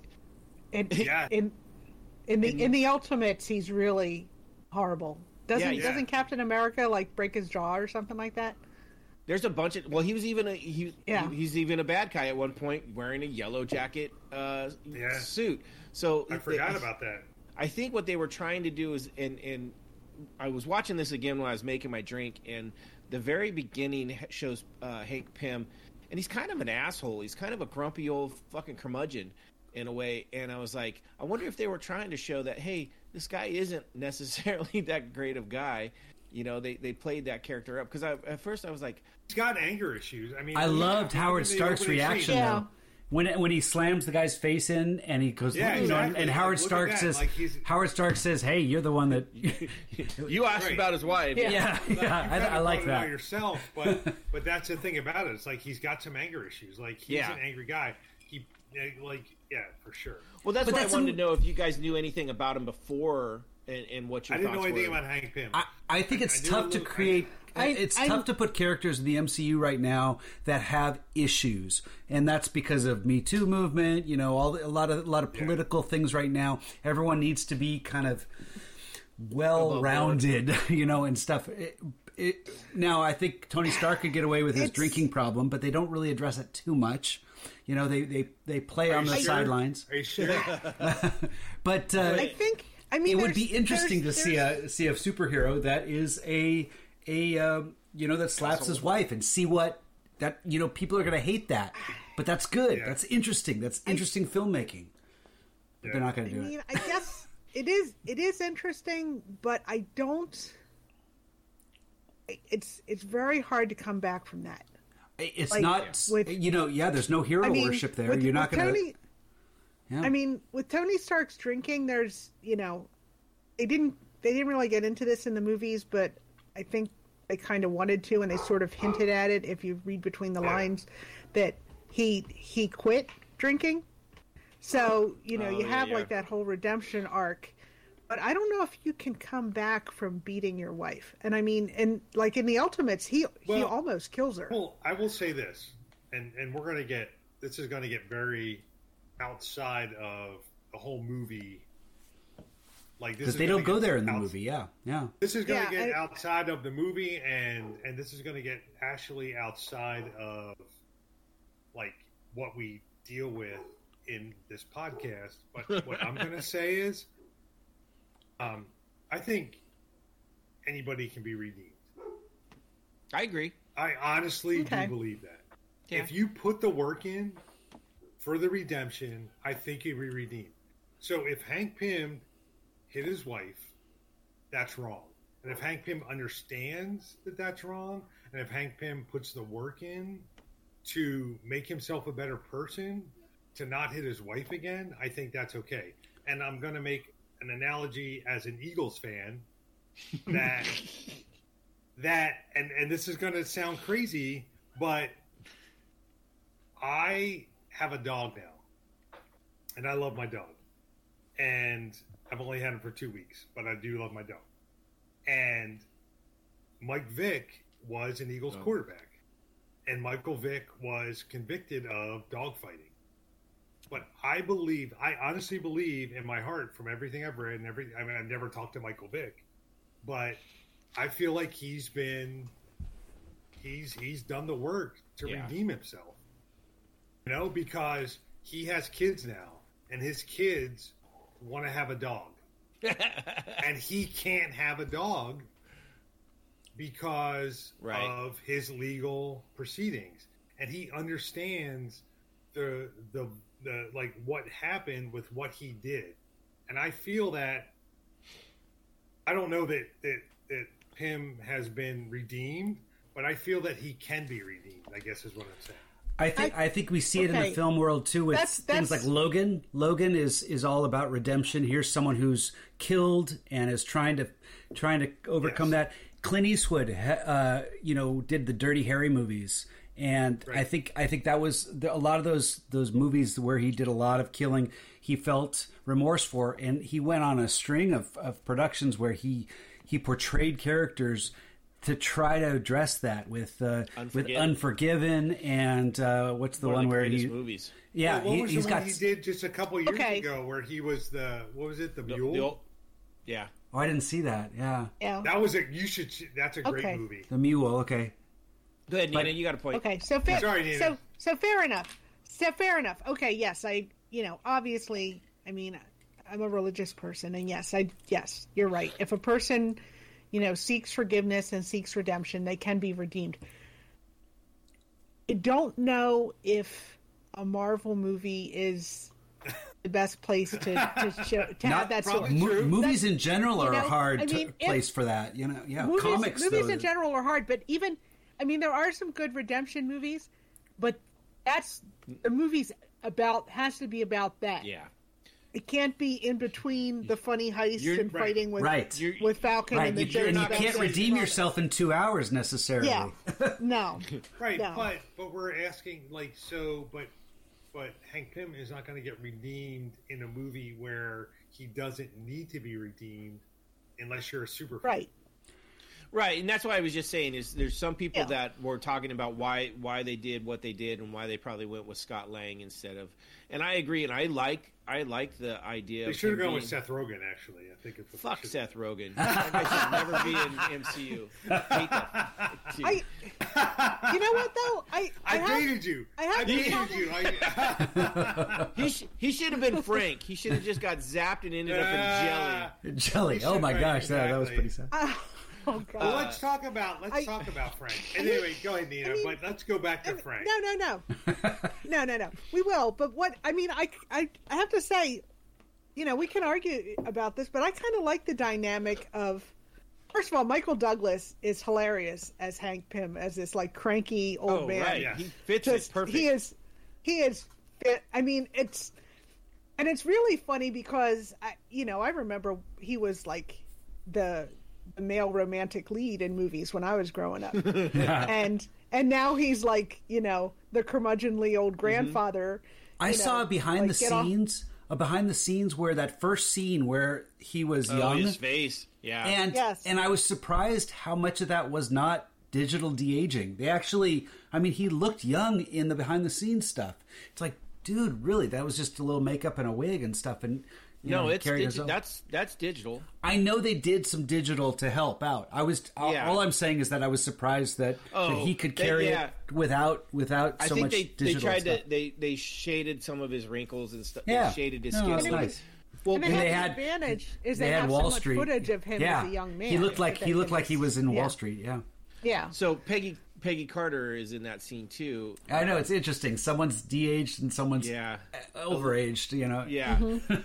and so yeah, I, I was glad to see that back. I, I love that tie-in too. And um, I know we didn't talk about it in the beginning, but that's um, one of my favorite scenes is is when he slams the guy's head on the da- table. But then it pays off later Yeah. because when uh, Hank Pym shows up uh, to the first meeting with Cross again, and he first shows the yellow jacket, that guy's there, and as he's walking in, he's like, "Oh, how's retirement?" He's like, "How's your face?" You know, this is supposed to be like 30 years later, and he's, he's still like, I was, I was like, that's so awesome because I mean, the guy right off the bat, and this is this was another, um, uh, there was a problem in the script that I don't think they caught and figured out because they've never gone back and fixed it either. The guy that he says that to, um, I can't think of his name right off the bat, but um, he's supposed to be a Hydra agent, right? Isn't he the one that says "Hell Hydra" or someone in there says Hydra, "Hell Hydra" uh, when they're selling? Uh, They. No, I don't think they say Hail Hydra. It's the the guy who's Yellow Jacket says, um, he's he's like we're we're selling it. He says he said we're talking to Hydra. He's like they're not they're not what they were. They're doing some interesting things. Yeah. So he's like willing to work with Hydra, but I don't think he's actually Hydra. Okay, because that's that's this is after Civil War or not Civil War, but uh, um, Age of Ultron, where they say they took down the last Hydra base essentially, Yeah. and we never see Hydra again in the rest of the movies. Um, You so- say this is after you know we just did Age of Ultron. Is it This movie was possible? released. I know it was movie was released, released- but timeline is I don't Uh, know. it is it is after because when the the scene when um, Hank is with uh, Scott and they're talking about the what needs to happen, and his first reaction is like, "Well, why don't we call the Avengers?" And he, his reaction is, Yeah. well, we could, but they're busy dropping a, a, a city down on something." You're right. You're right. They do say that. So okay, so they is- it reference is it. and, after. and this is this is real fast when he flies through the cable car and he like lands on the guy's newspaper Oh, Yeah. is there an art? the headline Oh, on says- the newspaper is Soco- Sokovia who's to blame so so it's Muted, like Bo. So Hydra could have still like been like after- you know a re- something that was fair to reference, even though it might have been being taken down. Yeah. yeah so yeah, I, well it was one of those things is it just never really comes back to it because yeah this is one of the things with they say hydra i think he's the one that ends up picking up the um, cross particles which are the yellow ones and and going away with them but we never see those come back yet either now Yeah. no Well, Granted, let me we- ask you this. Sorry, we have a ahead. We have a wasp uh, our ant-man wasp 3 coming so maybe that's when it'll show back up Yeah. so. Well, let me ask you this. Do you Which guys- just started and- shooting this and- month. Oh, really? Uh, They're doing like some early shoots. I don't think they're actually dealing with the main actors, but they're shooting now, according to Wikipedia. So- yes. And take that for a Wikipedia's never wrong.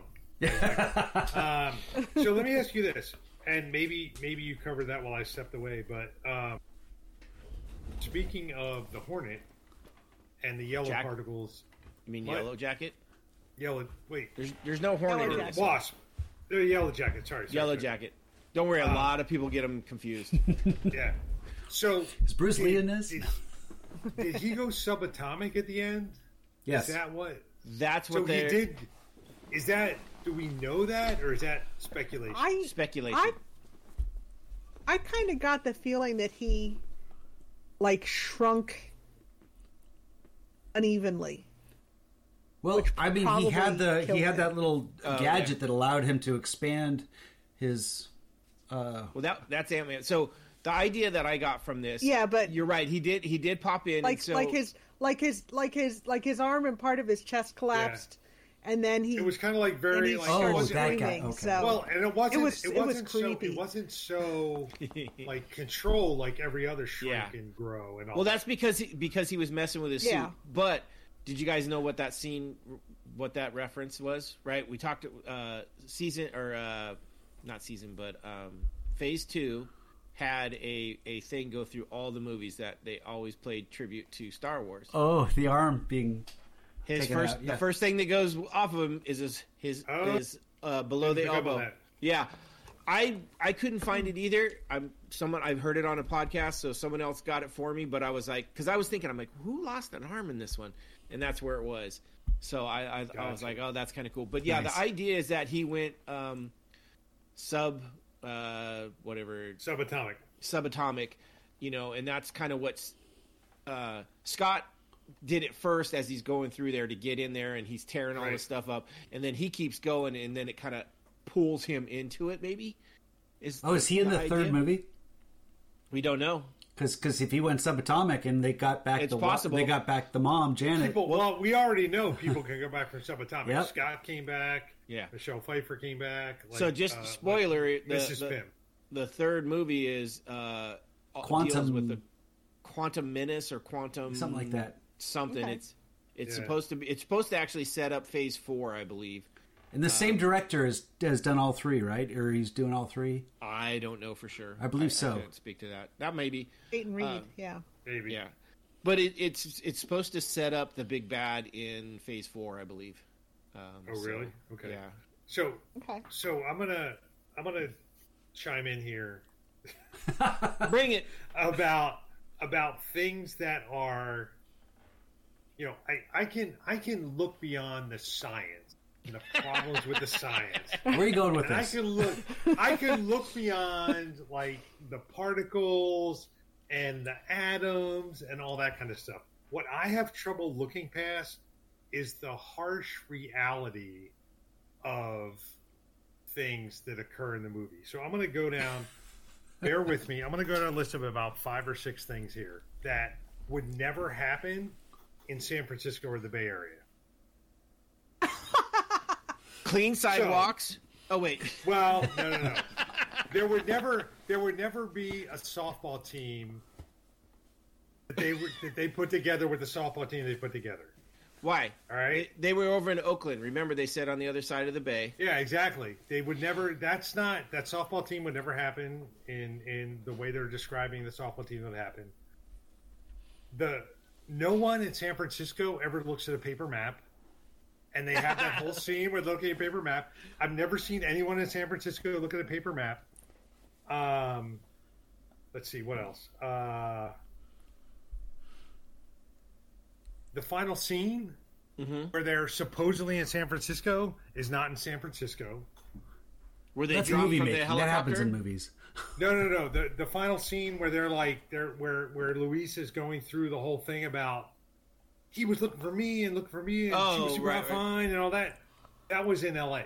That's an L.A. scene, but they try and so as a San Franciscan, I can say I'm a San Franciscan. that offends me that they do an L.A. scene and say it's San Francisco. True. It, it it's it's it's and then also they do this a lot in movies. They do this all the time. They have the Bay Bridge in the background because the Bay Bridge is very epic because it's right down on the Embarcadero. But they have a building like Pym Tech or whatever thing, Oh, thing yeah. is that there's no buildings like that on the Embarcadero where the, Well, okay, you know so, so all that kind of thing. So I just look at those things and there's things like that, and maybe it's just me. And Well, it's like Stark Tower. You got to say there's no Stark Yeah. Tower. So this is a universe exactly. where where this building exists, and Exactly. there's that. So this is an fair to- alternate universe to us, right? This is Earth six one six, Yeah. right? And we're just mm-hmm. getting the video Yeah. feeds of it. Yeah, where there's is. like a little Sure. throughput from LA to San Francisco, hard- and if you just wander a couple to- feet, you know you're in LA, and you get. To I have your- a huge willing suspension of disbelief. I can, even though I've not seen the Harry Potter movies, I can understand and agree with the Harry Potter movies. But when you, unless it was filmed in San Francisco. If you base a movie in a real city, like if you base Right. a movie in Philadelphia, you base a movie in San Francisco, you base a movie like I I can even Okay, I can even agree but with there- the fact that that Starfleet that Starfleet Oh, Academy right. or Starfleet headquarters is on the headlines. But Yeah, they are the basing an. MCU movie in San Francisco. They're not basing a real movie like a a, a docu docudrama in Well, San in San Francisco. Which Then in- don't that, include real things though. So like don't include real things and, San and not real things. Like you have San Quentin in there. You have stores that are real stores. You have a see hotel. if and you, actually the Edgar Wright would have been uh, more loyal to to the uh, to the Right. locale. He- it's actually yeah. And speaking about the hotel, the hotel where uh, Scott Lang where they live, you know, where Scott Lang goes Yeah. when he when he comes out of jail. They that's a real hotel, but the hotel name they gave it, and I forget what the name is. That was a I- real illustrator from. Oh, Marvel. okay. I, f- I figured I saw the name. I was like, that's a tie to something. Sorry about that, Yeah, yawn. exactly. no, it's fine. Uh, uh, no, I, I, I agree. I agree. But that's the you. thing. It's like don't don't base it in a real city and then Okay. not honor that city because San Francisco. I'm going to say maybe I'm biased. You probably it's are. a it's it's it's a it's an epic city. Like people What about- from all over the world? what about the next movie? The next movie they feature San Francisco a lot more. At least you get a little bit more. Uh, oh, that's sense, right. The, the sense the of the uh, of the yeah the character. Oh yeah, because they do. They go flying down. Don't they go? They go down uh, what's that- Embarcadero and stuff, yeah. Embarcadero was uh, the twisty road. Is that what's the Lombard. Lombardo. It's Lombard Lombardi. Street. It's Lombardi, two blocks yeah. from my house. Lombard, no I. Lombardi is a sorry, sports store. Sorry. Hey, I, No, I, I know. I stay out of the city. That place drives me nuts. There's just too many people. Um, It used to drive me nuts until I lived here, until I met my wife, actually. So thank thank Kelly for me not hating the city. Because Yeah. I will say this, we're gonna we're I'm gonna go on a, a, a side a side trail here too. The first two times I was supposed to meet her for a date, I lied to her and said I had meetings because I couldn't find parking. Oh shit! I was driving around, driving around, getting frustrated, and I called her. I said, "Yeah, my meeting ran late. I'm not going to be able to make it." I did that twice. You, you just couldn't tell her that you couldn't find parking, man. Yes. You got lucky. You got real lucky. I am, and and and I am a Wow. lucky, lucky man. I am a lucky, lucky man. no, I, I, I, I, I can't stand the city. I'm sorry, Bo. I know you live there, but I hate that place with Not a for passion. long. Ten more days. Uh, no, it's it's one of those things. Is every time I went there as a kid, shit went wrong. My kids, every time they've gone there, like uh, as adults driving, shit has gone wrong. It's like it just. I love it. Places. I love to go on a day trip to to San Francisco. So much fun. I, I, Well, I yeah. despise it with uh, with everything. Like we'll go to a Giants game every once in a while, and it's like everything I can do to get there, be happy when I'm there, and then just get the fuck out as fast as I can. Yeah, we take the ferry Well, there and just kind of hang out, and it's fun. The ferry's the way to go. But let me. So let me ask you this: since we're talking about things that are impossible that happen in the movie, um, Nothing's Everything. impossible. well, nothing's impossible. So Noah, I think of all of us, of the four of us, you're probably the person that shot a gun the most, right? Probably. Maybe I don't know Steve that well. Yeah, I've, No, I, I've, I've probably shot a gun a lot more than yes. yeah, I've shot a gun, but not not enough to really feel comfortable. Say that. Okay, is there the slightest chance that you could shoot an ant out of the air? I'm just wondering. Yes. I'm Oh, just I wondering know, if you- right? okay. When he's flying and gets So his here's wing. the thing. I don't think you can aim and hit one unless you're John Wick, right? That's the only one that I, I believe. Well, But I that's think the next one we're gonna do. We're gonna do the John Wick series next. I, I think he would go for more Yes. armbar personally. Oh, that's a great idea. But uh, so my my idea on that is he's just basically firing and it's a random shot and He got lucky. He got lucky. Which All right. let's let's talk about that scene for a moment because Well, first oh off, God. can we put like John Wick before we get to the end of the MCU? Maybe like Oh, hell yeah. Okay. Oh, I would love to. Okay, we're, good. we're only scheduled out for like four weeks right now, so well, can no, I this mean in soon. MCU. We're scheduled out like two years, so I just Yeah. Oh, I've well, yeah. watched. I've watched John Wick. John Wick is John Wick has has been elevated, and there's certain there's a few movies in in my repertoire, but John Wick has been elevated to uh, falling asleep, Oh, watching it. like falling asleep watching because I- it's like I I, know couldn't- it so well. I know it so well that I can actually. I fall couldn't asleep. you know I you know how many bullets he shot in the first uh, I three couldn't movies. fall asleep. Exactly. Watch, I couldn't fall asleep watching it because I'd be so entertained. Like I literally would be up It's for it. such a good movie. I just but I just bought that again on uh, three disc set uh, for Christmas. Oh, time. really? Yeah, like all the DVDs. Wow. I have it. Um, I have it on. I bought it on uh, on uh, you know iTunes. I bought all three on iTunes. Nice. So, I mean, uh, I don't want to jump right into the Anthony scene, but uh, it it's one of those things. So, one of the things with this is, and we haven't talked about uh, Hope yet um, a lot in her interaction with her father Hank. Um, but one of the things that uh, we do get in this movie is the interaction with the ants, right? Where kind of where he gets Yeah. his name. It's not not just because he can shrink and be an ant, but it's the, the, the mental control of the ants, and I guess they, they describe it science wise as uh, olfactory, right? That that's how they talk. Uh, ants ants uh, communicate with olfactory. Oh, I fucked that word up. Right. But uh, with smells, Yeah. with odors, right, or aromas, as we discussed uh, yes last time in our uh, Big Beer podcast. Um, but uh, so I I really thought this was kind of cool, and I wish that we'd have seen a little bit more of it in in some of the later films. But the fact that they they have the ants as part of their their high scene and and I mean they, they they you know we talked about it earlier with them running around the house and stuff like that. You know the the bullet ants being the uh, highest on the Schmidt pain you know Right. uh, list, and then The the, the, Schmidt, right? Exactly. can I ju- Pain can I just index say- or whatever. Can I that's just say something about that's that? That's legit. Can It's I- a can real I- thing. Yes. Here's the, can I just say something about that? yeah.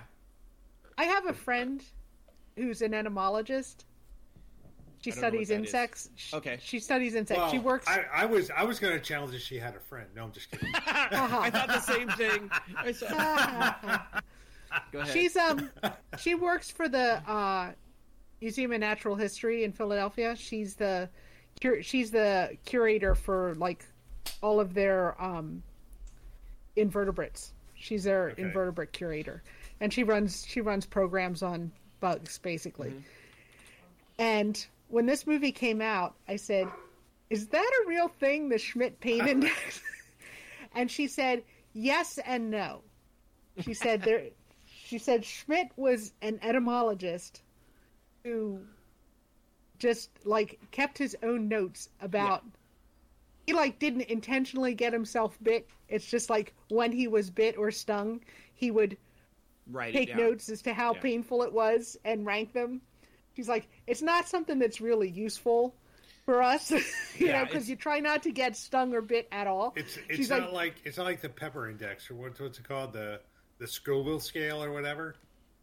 oh yeah, no. the It's not for, quite as oh yeah for as the that. capsaicin. The yeah, Scoville yeah, unit, no, that's right.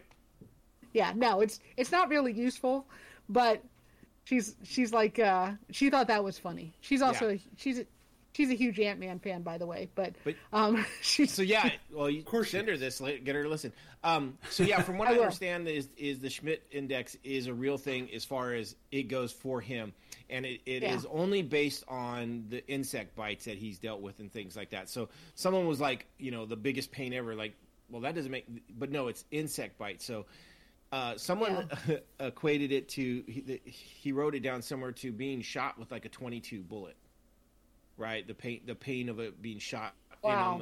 the- which i'm like okay So- does he know both of those i'm like if he knows both i mean that's he well he might. i haven't been shot with a 22 but i've been shot with a pellet gun from not far away and it hurt like hell so i can understand i mean if Mm-hmm. it felt anything i mean i've been stung by bees and and bit by wasp to the point where it's like that hurts a lot so it's a high level of pain and here's the other thing too and we see this even in the movie people deal with pain differently like cross kind of just Oh, brushes true, them off yeah.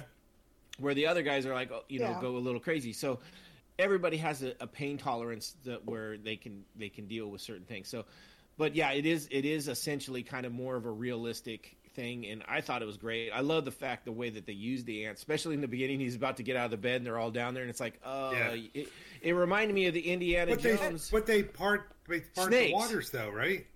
Which i thought was really cool too it's They- like they- like oh we're just going to give you enough to step down We're don't, gonna don't let you, get out of We're gonna tell you where you have to go. Can you think Those- about um, those- an those Avengers? ants- In the Avengers, uh, did they ever utilize the ants in Civil War or any of the Avengers movies? I almost feel like that's exclusive Yeah. for the uh, Ant Man movies because it's a little bit. It- You know, it, it's like a superhero power that had to go along with being small because and they really don't use them a lot in the second Oh, movie either let's talk about let's talk about the ants in general because I have that. That was something I noticed. It's like I there's love the so seagull in the many second ants. movie. keep they oh. keep they keep Sorry, eating go the ahead. ants. Sorry, no, no, no. yeah, yeah, yeah. But let's talk about the ants in general. There's so many ants, yes and, They're everywhere. there's- in the very, but but in the very final scene, right? In the very final, like the Thomas the Tank Engine scene and all that kind of stuff. Oh, the ants big kind of like they they kind of come in the very beginning, but then they kind of fade away. It's like how many like they're ants. There's billions of ants in the world, right? Yeah. Why don't they bring all these ants in, like, and just overwhelm? Well, it's a question okay. of, of, of are they available? You know, you, you they still have to be nearby. I you can't bring they- billions they- into a room. but they fade away to ah. nothing. Like they fade away, not even billions. Like let's just So talk about ants are like oh, ninjas. I mean- They I, I fade can see him hanging nothing. around Hank Pym's house because he controls the ants, and so they're going to be all over the place. But they were But, in- but you go to the were in Thomas the Tank house. I know But they were in you- Cassie's house. Yeah, but you can't call a billion out of out of thin air. You could do it at Not Hank even Pym's a house. billion, but but the thing they, is- they disappeared. They disappeared at some point. They just went away. ants are like ninjas They're- Okay. they are like ninjas they're the the ninja of the insect. I mean, group. ants. maybe they have transporters. I mean, they're they're arguably the most successful life form on Earth. Cockroaches, They're everywhere. Maybe They're in every Maybe environment. Cockroaches. Huh? What's that? cockroaches.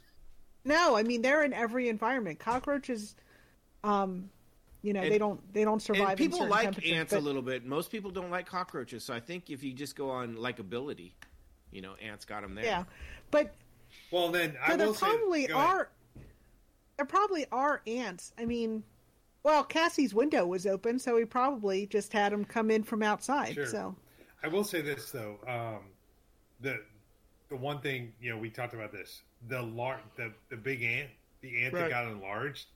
That I love that they called that back to the very final scene. Like I love Oh, yeah, that they made that like it. dog, like they Yeah. made that like basically Yeah. the puppy or whatever of the Yeah. house and all that kind of stuff. Like I really like. And then um, you know when he first ran out of the house and uh, who was the who was the um, boyfriend? I guess they didn't get married, right? Paxton. No, he's a boyfriend. Paxton. Yeah. So when when he's coming out, he's like, "Wait, that's a whatever." Well, when it runs down the know. stairs. Yeah, exactly. And like gets out of his way and all that. Like that's like they did a really great job with that kind of thing. Yeah. And it's like and yeah, there's so, actually when when he's interacting with the ants when he's learning how to control them, yeah. like the the. I noticed this like on the third or fourth watch of it because this was one that Claire watched like fifty times. When he's putting when he's putting the little cameras on the the top of the little red ants, oh right. yeah. And it's like he'll stick it on there, and then he'll pat them on the bottom, and they'll they'll move off. Yeah.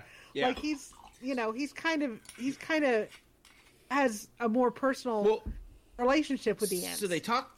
Right. Yeah, he talks about that, and, and this is where I think Camp uh, Scott is better than Hank with the ants. Is it, and Hank said, you know, you you the ants are very powerful in this army. He's like, well, why don't you use those? He's like, well, they need a leader, and that's what they Yeah. show. That's the montage that they kind of show is is Scott becoming that. And yeah, you're right. And then and yeah, they're putting all the different. He's putting like bombs on some of the ants. He's putting the shock collar thing, you know, the little shockers on, Yeah. on some of them. Um, yeah, my my favorite part of it is is when he's he's first learning how to be Ant Man, and he first downs goes down to uh, meet the Yeah. ants, and the first one comes up, and it Yeah. is it's like a little puppy, and then all of a sudden they start swarming him, and then he pops up, and he just poofs out of the ground, and I was like, Yeah. dude, that is just hilarious. That is awesome. Those are some great. The Yes, learning scenes, really the training funny. scenes are Yeah. some of the best scenes. I totally agree with that. Where he runs at the door and smacks right into it like four Yeah. times. Um, Yep. And I, I like I like, like, the battle scene. okay, too, show with- me how to punch. Bam. Yeah. Right, that that's a good one too. It's like, Were- were, were you you aiming, for my, thing? hand? Were you aiming for my hand? Right, exactly. Yes. uh, that's a great thing too. And and so a lot of people too uh, in some of the podcasts I listen to, you know, had an issue. Once again, you know, you get a strong female character, and then they they're like, oh, that why do they have to have a love interest? This is actually one of the ones where I believe the love interest is legitimately. I legitimately. don't though. Well, okay. So here's the thing: they become Ant Man and Wasp. They become a superhero couple. It's not like uh, Black Widow and Captain America or Black Widow and Hulk. There's it, it doesn't. They literally about- are So what about Iron Man and what's Pepper Potts. Paltrow's Pepper Potts? She has a. So yeah. what's her what's her Rescue. superhero name? Yeah, Rescue. The Yeah. only reason she's a that superhero was is, 'cause- is that because was such Tony. a longer development. but that's because Tony. Well, the only reason I- she's in a superhero is because Tony made her a suit later. Uh, She's not really a superhero. Well, Hope's when- development makes total sense. I mean, she was kind of Yeah. vying for that role. I mean, they have that. Well, they have sure. that great talk. But the but the but the that great romantic in the- interaction is not what I agree with. they don't. They just don't show it. They just don't show it. They have that. They had that discussion in the car Yeah. when Well, we talked trying to about this last the week, ants. Noah. The the whole speed scenario where it's you know you, you have a, a relationship that's uh, you know When under in a a lot of stress. You, And- you end up And when you train to fight with Yeah. someone, you tend to tend to end up loving them or hating them. You know, I Well, love maybe Steve. just- Lucky for maybe- him.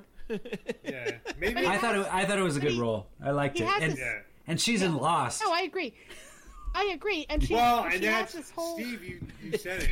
Maybe I'm inherently Guys, let. Nina talk. Maybe I'm inherently bitter. Don't watch the last season. The, about the finale of Lost. Maybe Don't I'm watch the last season. The finale of Lost. But go ahead, Nina. Sorry. Go ahead, Nina. Nobody interrupt her. So, the, when they have the talk, and she's like, I don't see why. She's like, I don't understand why you're even here. You know, why doesn't my father just give me the? And he's like, I'm expendable, and I understand good. that Yeah. because I'm a father. And I think scene. I think that was like their their first connection, and I just and it's like it just just because you're not seeing it doesn't mean it's not happening. And I And you- kind of like that you didn't see it. Yeah, and no, you asked the You question Well, earlier about too. is he smart or not? That kind of proves that at least he knows he, he knew the right thing to say there. That was He's the perfect smart. that was the perfect thing to say to really show that he's the one that that is, you know, you know, expendable that can be, you know, killed and who cares. Uh, right Just and we kind don't of we don't under, tighten that. we love. don't know the time frame that this happens in too right this is one of the things we talked about with with hulk and and uh, black widow in the last ones we don't know the time frame that it took for them to get to where they are they, they have their their their fighting training right I know for a fact you can't learn to fight like that in, in seven days. So this might have gone longer. I mean, they were training a lot Maybe together. you can't, Noah. Well, but he was, but he was, you know, he, he was a limber guy. You saw how he jumped over the wall. Yeah. He obviously Right, exactly. had some fighting experience with the whole prison scene. So, I mean, he, He just didn't know how to. He didn't know how to. definitely Pl- take a punch. he didn't know how to apply himself, and yeah. But I mean, okay, but we also get the idea that she might be into him because you know he's over there licking his wounds, looking at his you know Yeah. cut up ribs, like you know his his abs and stuff, little bastard. Well, uh, and she I think that's. Photoshop. I think that's some kind of Photoshop. You think they because- no, that's that's three months with a trainer, so you can train to be a No, superhero for a Marvel movie. One scene, they have one scene with him with no shirt on. If they put all that time in to get him, Oh, wait, okay, wait. Did you see- so many scenes- Did you see Forty Year Old Virgin when he's dancing around with his gut hanging out? Yeah, They only Right. have one scene in every MCU with someone with their shirt off, right? You only see one with Hulk. Chris uh, Hemsworth? with- only comes up once with his shirt off, right? In each episode or, or movie, right? You only Maybe. so. I'm just saying Yeah, they only do it once. They, they don't want to saturate the movie too much. That's. right? I'm gonna. I'm gonna rewatch this whole series to make sure you're right. Yeah, okay. but, and, but it also in almost every one of them they have a guy with his shirt off. Not once do they have Well, one of the absolutely. female superheroes with their shirt off. Only it honors superheroes. It almost honors the comic book uh, artistry of uh, of a cut True of a cut six pack. You know, Statement. right. True. So I mean, I, I do you do So- get the idea that they and I love the way they play it off at the end. That is one of my favorite scenes in the end And- where he opens the door and they're kissing. And he's like, "Oh!" Yeah. And then he backs up, Yeah. like, "What the heck? What?" And he walks off, and he's like, "You're full of shit, Scott."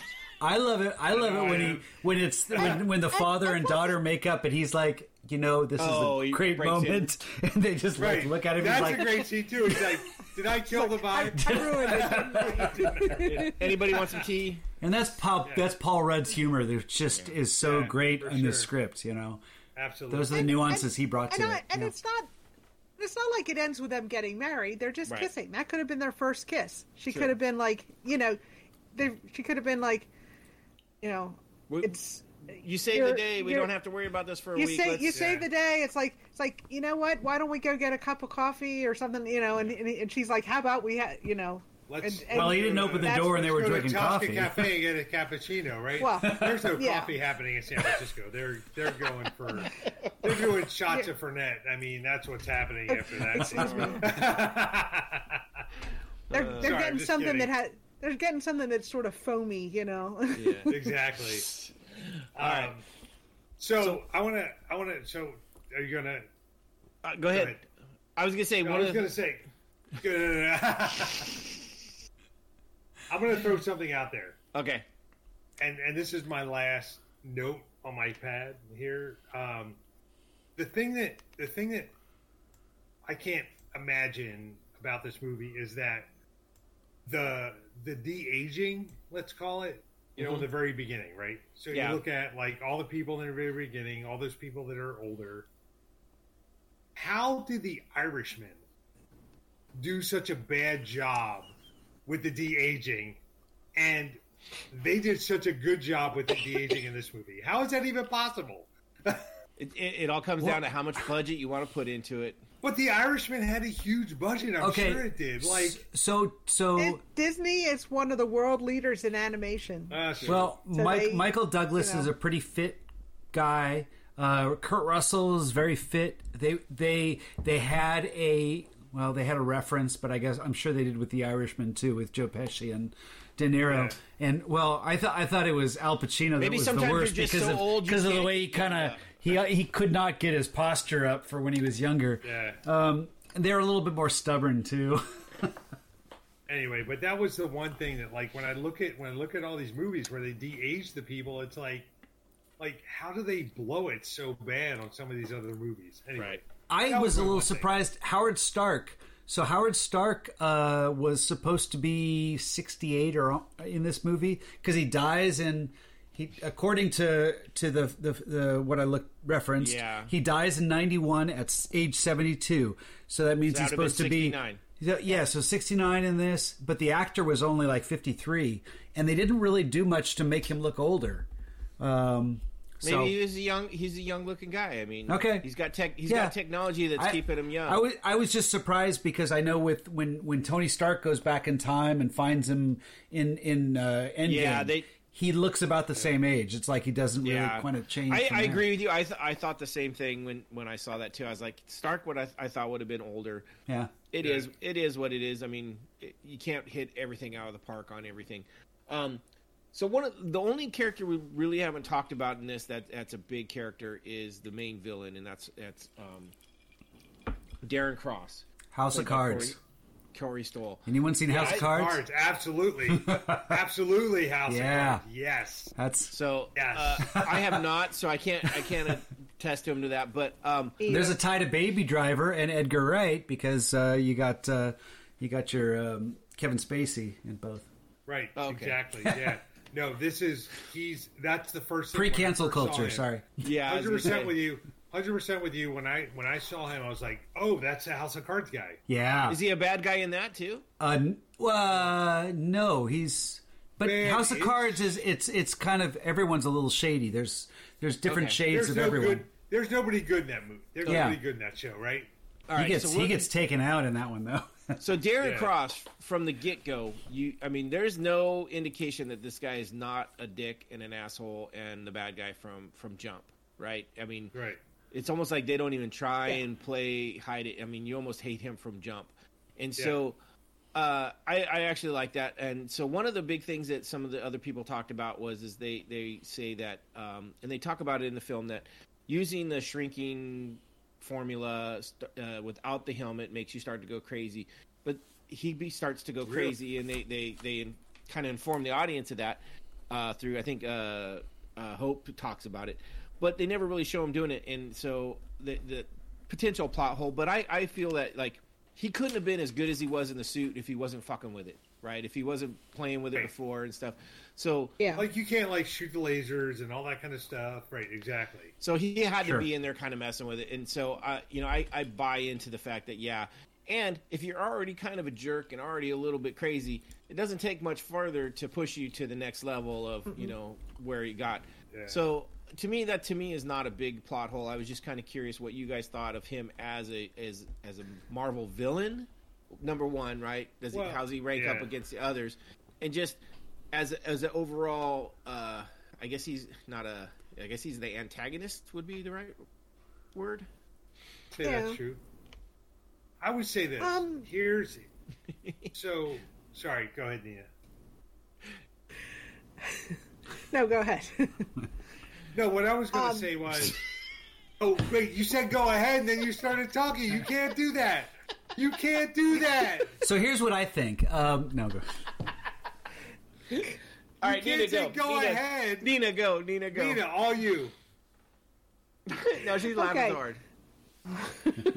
so, I I think he was he was a good villain for the story because, like we said, the story is sort of a smaller scale. So he's more like a, you know, like a corporate raider, like, um, you know, make money at any cost. Doesn't care who he sells to as long as he's selling to somebody, and and I think you're right. I think he was not a he was not a, a he was kind of a crazy evil person before this because they have the whole setup with Hope is working alongside him and has this kind of uh charade going on where she's pretending to be supportive of him and helping him and helping the company and meanwhile is going back and reporting to her dad.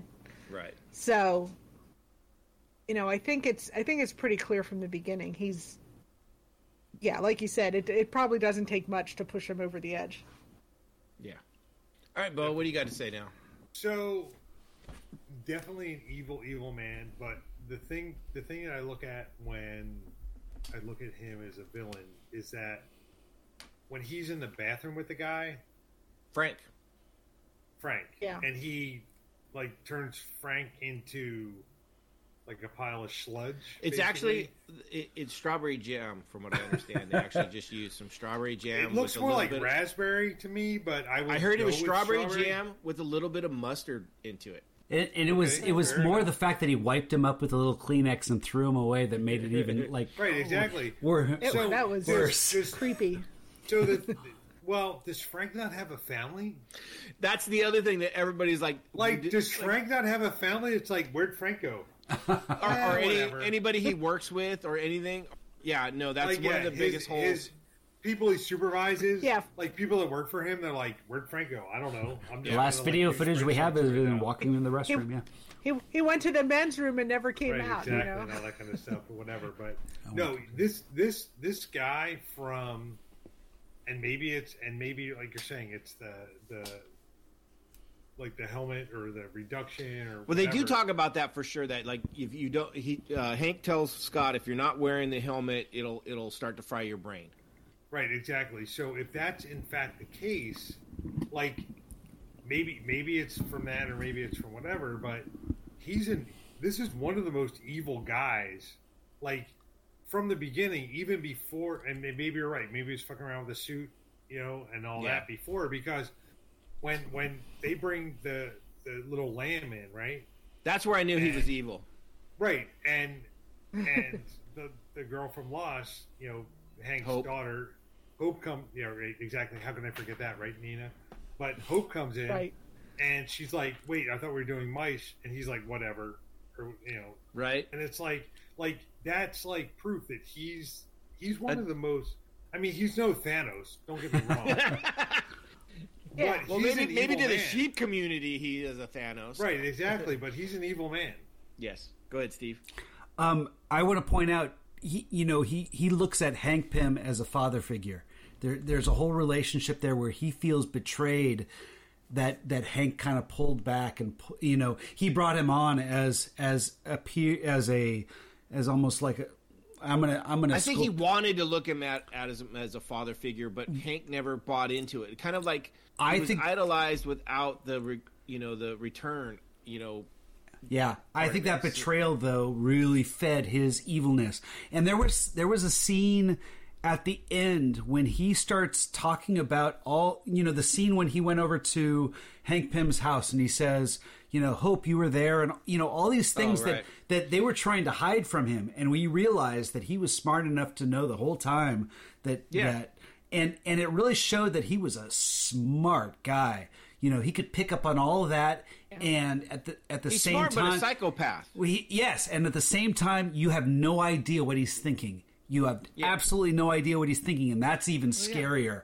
So he's crazy so, as a bag of bats. so so it, I I like the actor. I like the way he was portrayed. I, I still think it's kind of a minor um, villain, if you will. But uh, I- but I it worked. 100% agree. I, th- I think it worked well for this this movie, and I'm glad Yeah. that that's who they went with. You know.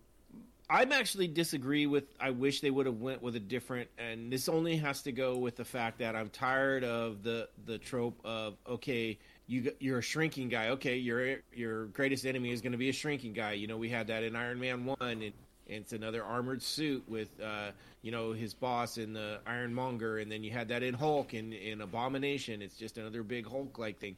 It's like. You know, you even had it Thor, right, with Loki, another as you know, as Guardian. Well, there It's was like- a certain jealousy factor, though. You know, he was jealous of the technology, so he he that's that was his mission in life was to recreate that same technology. So so to me, this one it seemed to tie into to to what he was about. Oh, it, it works for what they were doing. I just I'm getting tired of the oh let's see if you're if you're an Iron Man let we're gonna have you fight a uh, anti Iron Man you know or Yeah. it, it's just Abomination was. I, I agree with you there. That was. it's, a, Wow. it's been that way on a lot of them and and so that's the I only mean, thing. that's that's kind of the comic book thing. Though. It is, it is, and that's why I said I wish they would kind of do a little bit differently, and so. Um, I, I, I agree. He's hundred percent uh, psycho bad. You know, bad from the get go. He, you know, when he kills the lamb, and then you know he's like, bring in thirty four, kills the lamb, and like mother, uh, like you want to punch him yourself right there. And then instead of like, okay, as any scientist in doing experiments, okay, we're gonna tweak this, tweak this, tweak this, then bring in the no, he just ah, bring in another one. Let's zap another one. It's like Yeah. mother, like. So at least they didn't show the second one. That would have been really bad. Um, but he is he is a good figure. Now I want to talk about the fights with them because I think that uh, outside of the fight with Falcon, which I, I loved, I th- that's one of my favorite scenes. Um, the fight in the helicopter. Uh, the fight itself was so so, but the stuff that they did on the outside, like when they end up inside the suitcase, and he's like, "I'm going to destroy you," in the iPhone uh, plane. Yeah, Playing exactly. Disintegration from That the Cure. That was my college. That was my college jam, Yeah. man. I and got then the music, Oh, and they do that. And what I love is the music's blaring, and it's this big epic battle, and they they float through the lifesavers and all this stuff. Yeah. And then they show the suitcase, and it's like the music goes away, and all of a sudden it's just like these little lasers popping out of it, like Yeah, right, like it's nothing. And then they go back in I- that's epic what I was- yeah. battle. I love how they.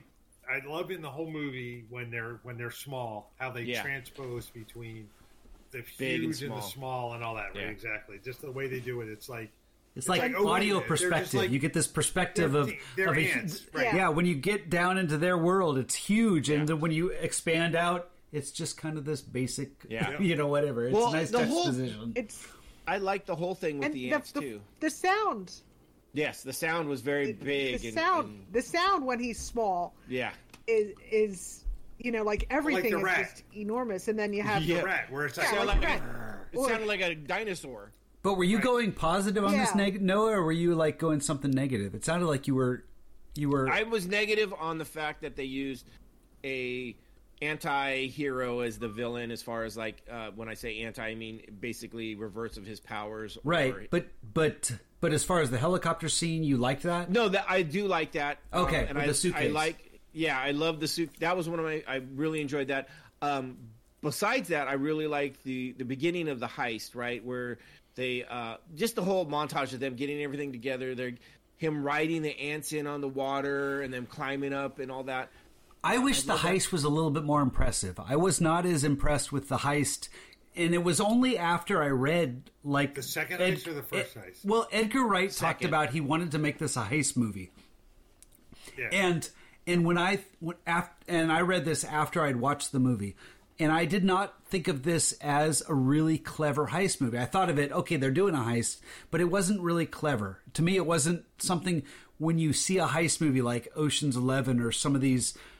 I, I'm throwing that one Real out there. Um, but but but it didn't seem like it was that sophisticated, like Mission Impossible. Um, and I Well, wish it was a I- I little bit more inventive. Okay, I disagree with you because here's the thing: is they got in there, and the way they got in there, but he knew they were coming in.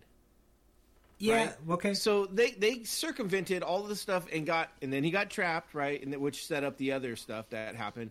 it But I didn't really- I mean, affect me the same way as a good heist movie was, would though you know to like my mind wouldn't wouldn't be like oh i'm over here and now i'm suddenly over here that that a that a that a good heist movie does to me does that make sense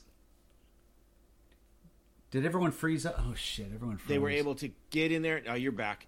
okay good well i didn't get your audio so Oh, uh, re- Oh, rewind that's about about 15 seconds okay.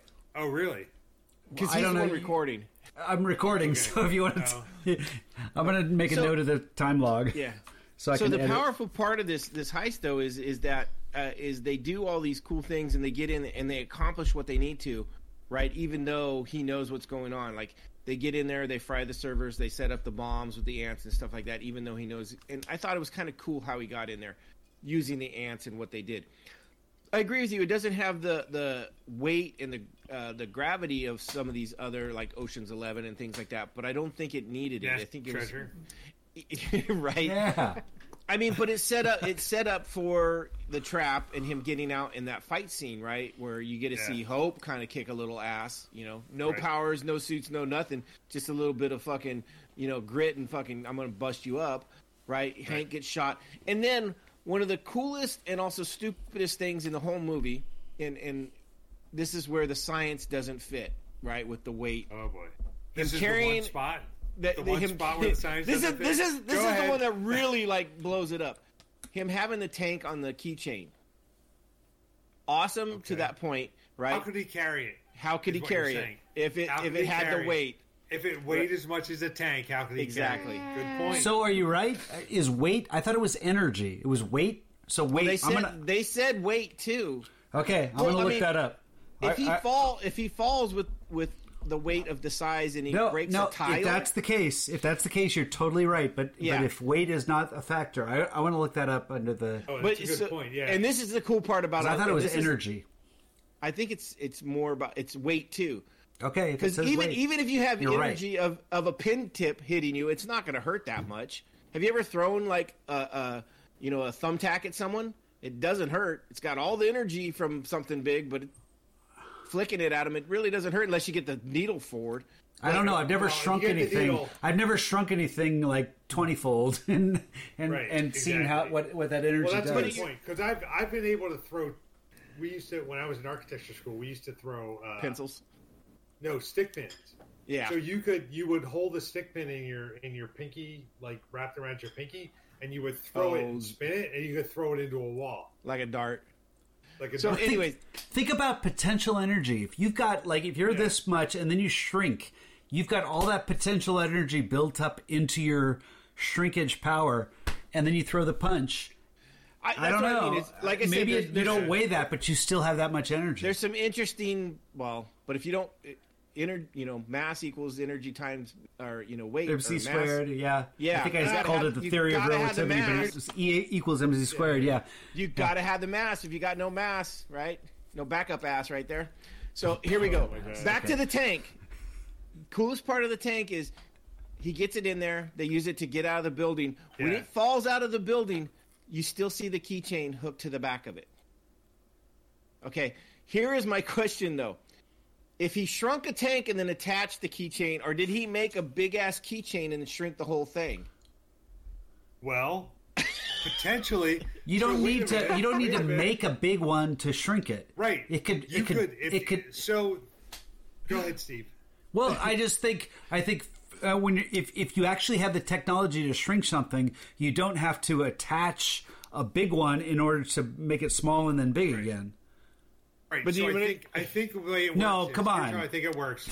So let me ask you. I mean, we're dealing with technology that doesn't exist, so right. So I'm gonna I'm gonna go with you, Steve.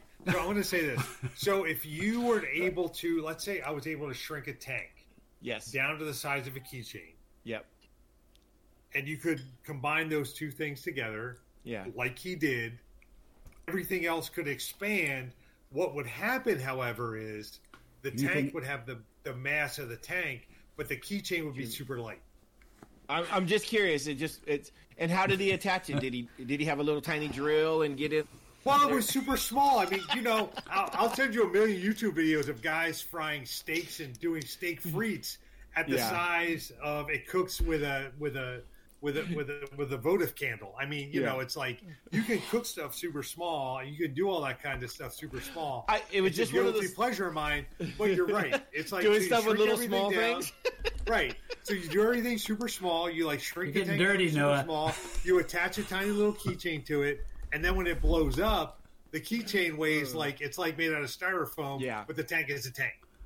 So, but that was my thing. Is is I I actually liked the fact that they kept the the keychain part on the back. I just was one of those like, Yeah. okay, I, I don't understand the science of this, but I liked it. I did I did enjoy it. I loved the fight scene in there. And maybe this is why in the future movies, in the Avengers and Civil War movies, they chose to kind of, you know, back off a little bit on the ant technology and, you know, just try to play it off where Well, and he doesn't throw his discs as much either. right, right. It's just, it's Oh, just, did he do it at all?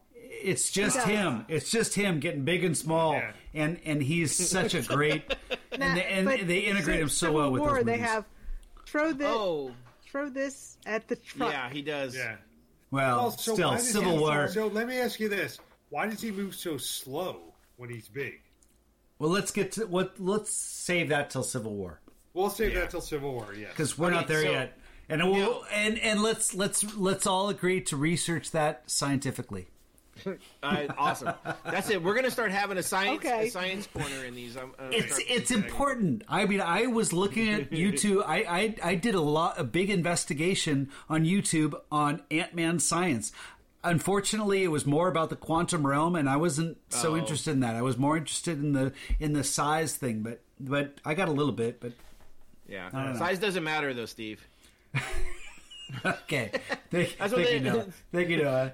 so one of the cool scenes in the in, in the heist is after they break out they they start to run out and there's the scene where he's fighting the security guards right and he kind of this is where he go, does a little bit of the big little big little Yeah. um, this is the one where he's running down the barrel of the gun you talked about earlier and punches the guy one of my favorite scenes in this is he's running in uh, across the the little mini uh, building from the uh, cross building that they had earlier, and they're shooting the the you know guns at it, and they're coming in like artillery and just blowing up this uh, uh, model building as he's running across as a tiny guy.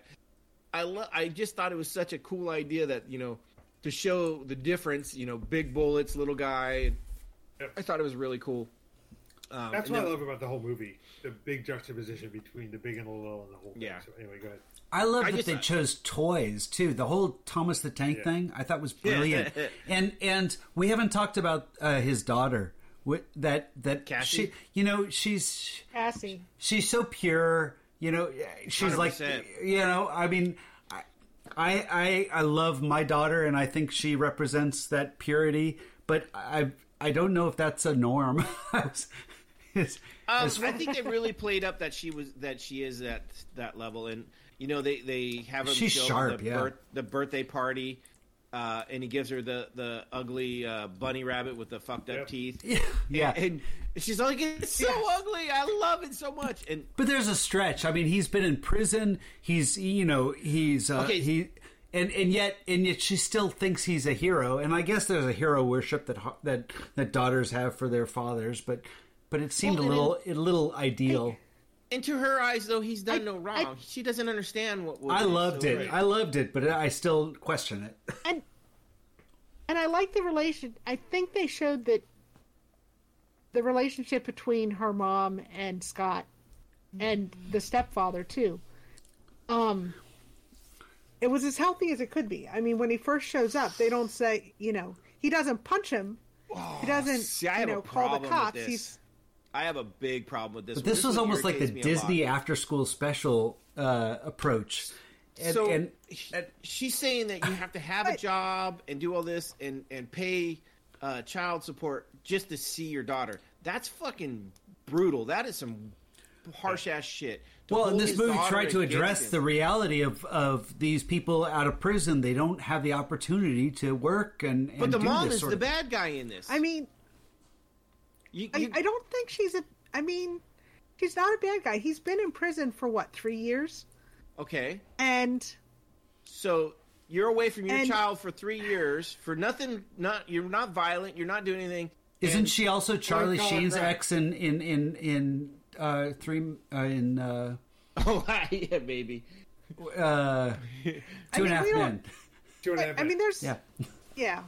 But there's I mean there's a lot there's a lot when you talk about custody, especially when you have a parent who's been incarcerated like they He you know he wasn't asking he- for he had- custody though. He just wanted to see her. no, he no, wanted to no. be at her birthday he party, and can't- they said you can't be there unless you pay child support. it's not that easy. I, I Well, don't. I don't think it's but an he easy. but he didn't he just he showed up. He just showed up this unannounced. this this was the Disney and the Disney don't know. touch. I- and Yeah. and you know you have to you know whenever there's a a shared you know when there's something like this he may not be allowed to have unsupervised visits yet because he's on parole um But and see, Although it where- was even Paul though Rudd, it was Paul Rudd, and if it's Paul Rudd, all bets are and this off. is where it goes And- against your saying that they had a good because if they had a good relationship, she would have given him socialized visits at the birthday party. Everybody's there, right? That's what Well, I mean. if it was, she was so bad, but if it was so bad, how does that final scene happen?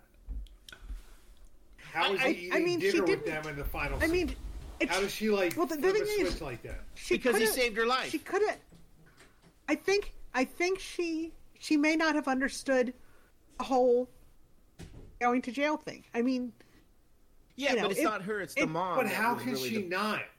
Like But- they were married at the time. How could she not? She's only six.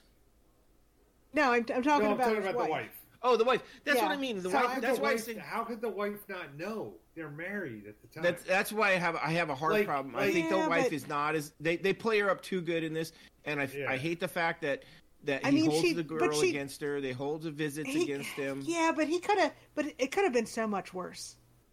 He could have been No, like she could have. She could have spent the th- all three years saying your father's horrible. Oh, I'm not saying care, she was bad know. in, but, in that. but I doubt She's- she she's did. trying- I doubt the way she trying to- reacted that she did that though. Yeah, and that's I- what they're- I'm saying. they're- She didn't. She didn't. They're but both pretty shitty to him, but they're not they're not telling the kid that. They're shitty to him Right. outside of her vision. That's what I'm saying is is I, I really Yeah. hated that part about it and it made me mad and, and I was like, this is this especially for Disney and it's like you know, I understand they had to have a catalyst to to move things along and yes and it does flip all of a sudden when he saves her. But that also might be because he's got a paycheck then because he's right. He's essentially a Well, he had to now, win so him over too, but he Well, had to no, win he- him over at the end. he, won well, he he got the text and go, oh, I got to go to work, and he goes to be Avenger. So he's getting he's getting Stark money at that point, so he could pay his child support. But that's where I have the problem is is holding a child against the father like that, saying, oh, you can't see her, you can't be around her until you can pay this Right. money. It's like you really you're you're putting a price tag on the child. That that to me really was a shit part of this movie, and that was my only big downfall of the movie is is I hated that part of it. So. Do Do you think it was realistic though? That might have been a court thing too. It might have been a court It's ordered probably. thing. You Well, know, But, I, I don't. but- I don't. But that's the thing. But even if it's I- court ordered, yeah, I know. Can't the can't the mother be like, I don't care about the court order because you know she I think could. She could, and she might have been if she wasn't married to a policeman. a cop, right? Exactly, a dick cop. So he, For that matter. yeah, he's, he, he seems he seems very by the book too. The line when he calls to- him an asshat, language. Yeah. He's like, I like, said yeah, I said, I said, Called him a hat. hat. I love that. That was awesome. Yeah. Um, but that, I mean, that was just that was the only part of this movie that really I was kind of like, uh, that you, you kind of missed the you missed the mark on this. Now, uh, granted, how do you move the movie forward? Because granted, if if someone would have held my kids against me, I probably would have went to a life of crime. But it probably would have been doing the way he went. I probably would have been a lot, much and, worse. and she's such an uh, Cassie is such an emotional crutch in in Endgame. Um, when Oh right. God, Oh yes. my Yeah. god! It, I mean, everyone was who's associated with she that shows up and character, we're all in Like, tears. She's like a teenager, right? She's a Yeah. teenager at that point. He missed right? five years. Yeah. Five yeah. years. Oh my. That was devastating. He missed. Yeah. Yeah, that. I mean. Well, Well, uh, we yeah. get to we, even Ant Man versus the Wasp. That, that opening scene when they're crawling through the little, the little. Oh, I uh, loved it, The yeah. tunnel yeah. is is so fun. Reminds, yeah. I love that. So, uh, Well, but she- and you guys a- talk about. Go ahead, no, sorry. I was gonna say she she's a great character. She uh, it nails it. The actress. I mean, I a kid actress at that age is is phenomenal for what she did. She wasn't asked to do anything, you know, super incredible, but what she was able to do was really good. I you know I didn't Yeah. at any time go, oh, this is this is Anakin in in Star Wars. Ah. You know, so Right. Yeah. She did a good job. I agree. yeah. So Go uh, ahead. What the were you one saying? thing when when you talk about the Disney, you know, you talk about Disney and you know how did Disney kind of let that happen or whatever. You know, the one thing that that I remember was when Luis was going to be like assigned as being the security guard. He's like, "Oh yeah, I'm, I'm in going the to have a system." whistling. I'm going to be. I'm in the system, and I'm going to whistle." That's my thing. I'm going to whistle. I'm going to whistle and whatever. and when he's going in there and he's whistling, Whistling, it's a he's small whistling. world. It's a small world, and I'm like, the only way anyone ever gets to whistle that in a movie is Right. if it's a Disney movie. There's So- no way. Like That's right, they got someone rights. else is going to be like, they got rights exactly. It's like zero dollars, a big zero dollars thing, right?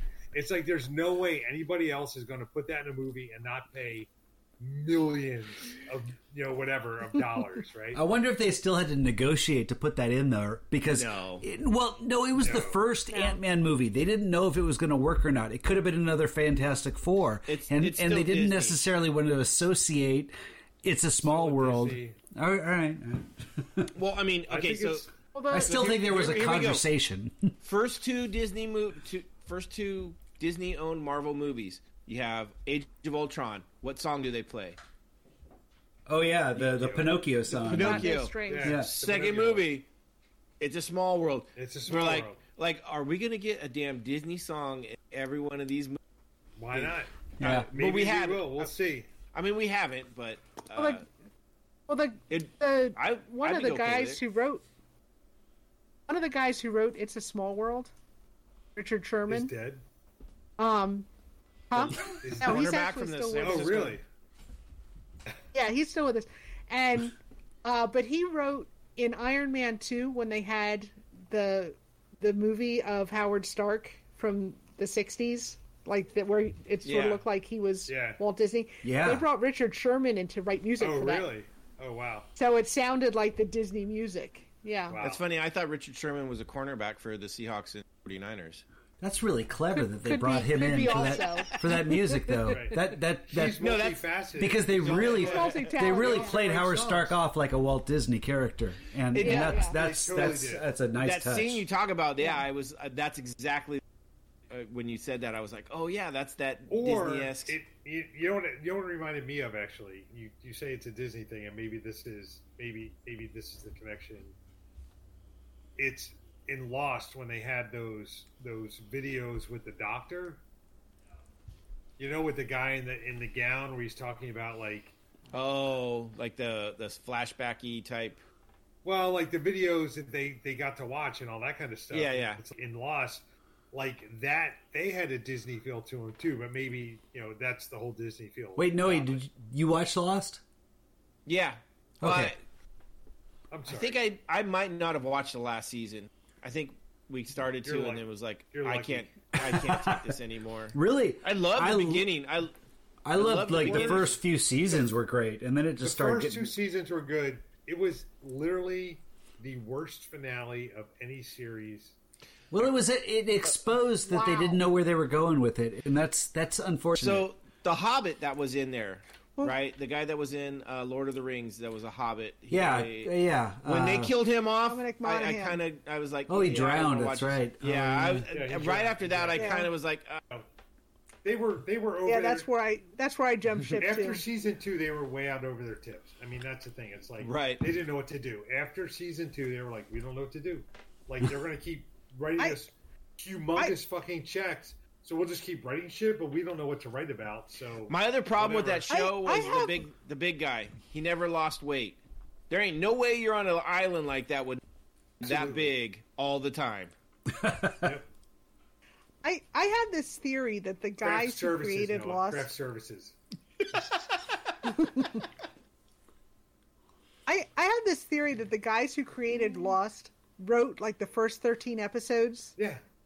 And then got and lost. figured, and well they they wrote the th- first thirteen episodes and said we'll sell this. No way this will go any further, and then we'll just be like, well that's it, and That's not untrue. uh, you know we'll. That's not untrue. We'll, Well, we'll TV have- is that we'll way, Sail on that yeah, even we'll sail on that reputation for the rest of our lives and then it was a huge hit because if you watch like each episode each of the first 13 episodes focused on one character Yeah.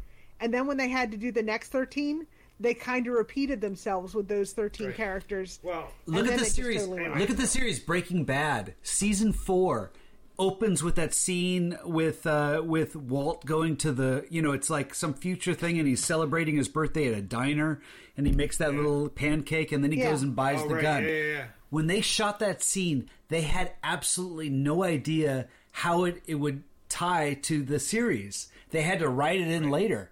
And so I, I think it's fair when you're dealing with TV and and that and Breaking Bad just ended brilliantly. That was they they figured did. it out. They like solved the they, they like So, so if it was to Ant Man. Okay. meanwhile in the mcu Yeah. off the rails, way off the rails. So That was my that was my pitch for Breaking Bad. We'll never do Breaking Bad on this podcast, but if we, We did, will, that was baby. it. Well, We- Steve, will. you and I, Steve, you Yes. and I, Steve, you and I. No, I actually Bad. think doing back to Well- Breaking Bad would be good because we would have a lot to discuss on that one. Okay. Okay. Because we have sure would. very different opinions on that show. Nice. I would uh, absolutely watch that. I would be involved with that in a second. But go ahead, Noah. Okay, so John Wick, Breaking Ant-Man. Bad. Okay. Right. We got we got the last the big fight scene in the end, right? Where um it's the, there's the whole helicopter and then they fall out, they hit the pool, he knocks him into the bug zapper, which I thought was pretty funny. Which, Gets arrested. They were in Marin. They were in Marin at that point because Yeah, they right. in San Francisco. But go ahead. So we end up I, I, he ends up going I love the find- family too. yeah, Yeah. they're like, What the uh, What the- exactly. yeah.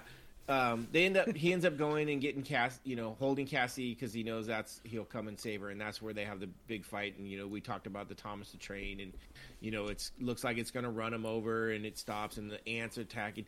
That's a great scene because it has a lot of the the back and forth with the big and small and big and small, and then we get the the big emotional portion of this where he realizes he has to go subatomic to to stop Cross, and he does. Right. to save his daughter. Yeah. Yeah, to get into the quantum realm. Well, and then his daughter saves him essentially because he hears her voice, and that's kind of what kicks his brain thought into like, oh, I I still got this enlarging disc, and that's what pulls him out. Right.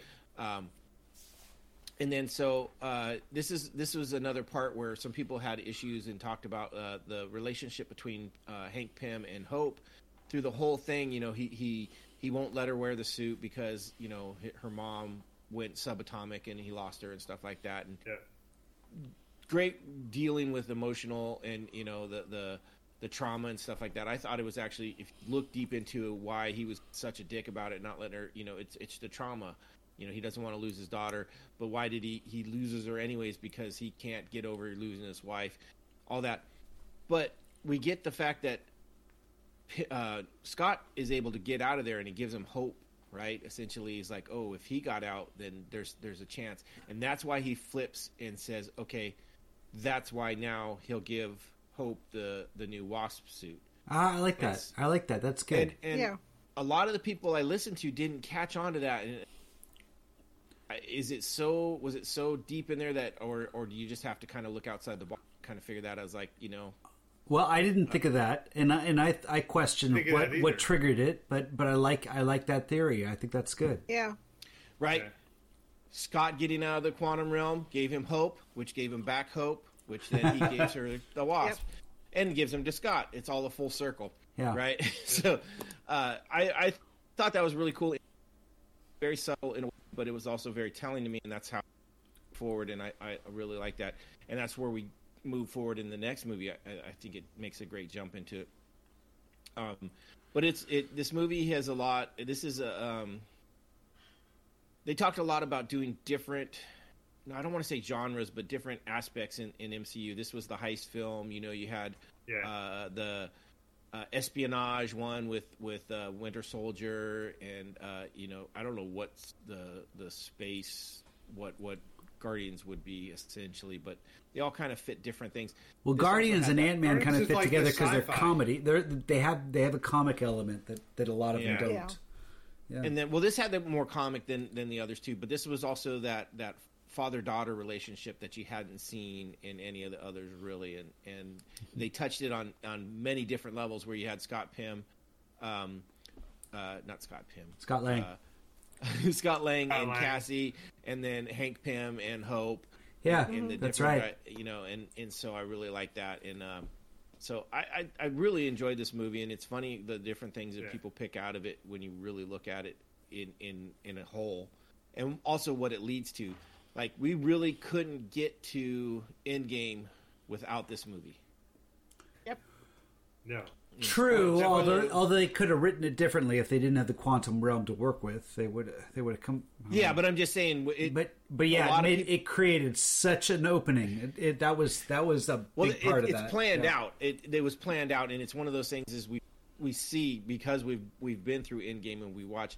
We're seeing how much more these things fit. Like Yeah. Ultron, there's so many things that played into it that you didn't know played into it when you're watching it the first time, and now going back and watching it. Same thing with this. It's like, oh man, okay, these things really line up to set up, you know, further further things. And I, I love how MC the MCU is doing that, where you don't necessarily catch everything until maybe your second, third, fourth rewatch, depending on Right. on That's what I it- love about too, and I've noticed that, that that's a great thing about doing this this whole series. You know, Yeah. with you guys, it's like I'm watching them two, three, four times more than I might watch them. right. You know, I I I, I love Ant Man, but I might not watch Ant Man because I'm trying to get through the rest of it. But I'm like, oh, Ant Man's coming up, so I have to watch it again. I was Yeah. like, oh, I have all these like things that came up, kind of a thing. So yeah, Right. it's, it's definitely a great. I'm, I'm really they- interested. They have in all these nuggets. Yeah, I'm really Yeah. interested to see if any of the the Netflix series that we're coming up on uh, have anything that I pick up more on that feed into the movies. I know they feed each other a little bit, but not necessarily the movies. So I'm wondering now because I haven't watched them since Endgame. You know, it's harder to watch the series over and over again like it is the movies. But I'm wondering if Well, we'll, yeah, for sure. if we'll pick up anything new. Yeah. in Who's caught up on uh, on WandaVision? I am. So just Bo. Okay, all right.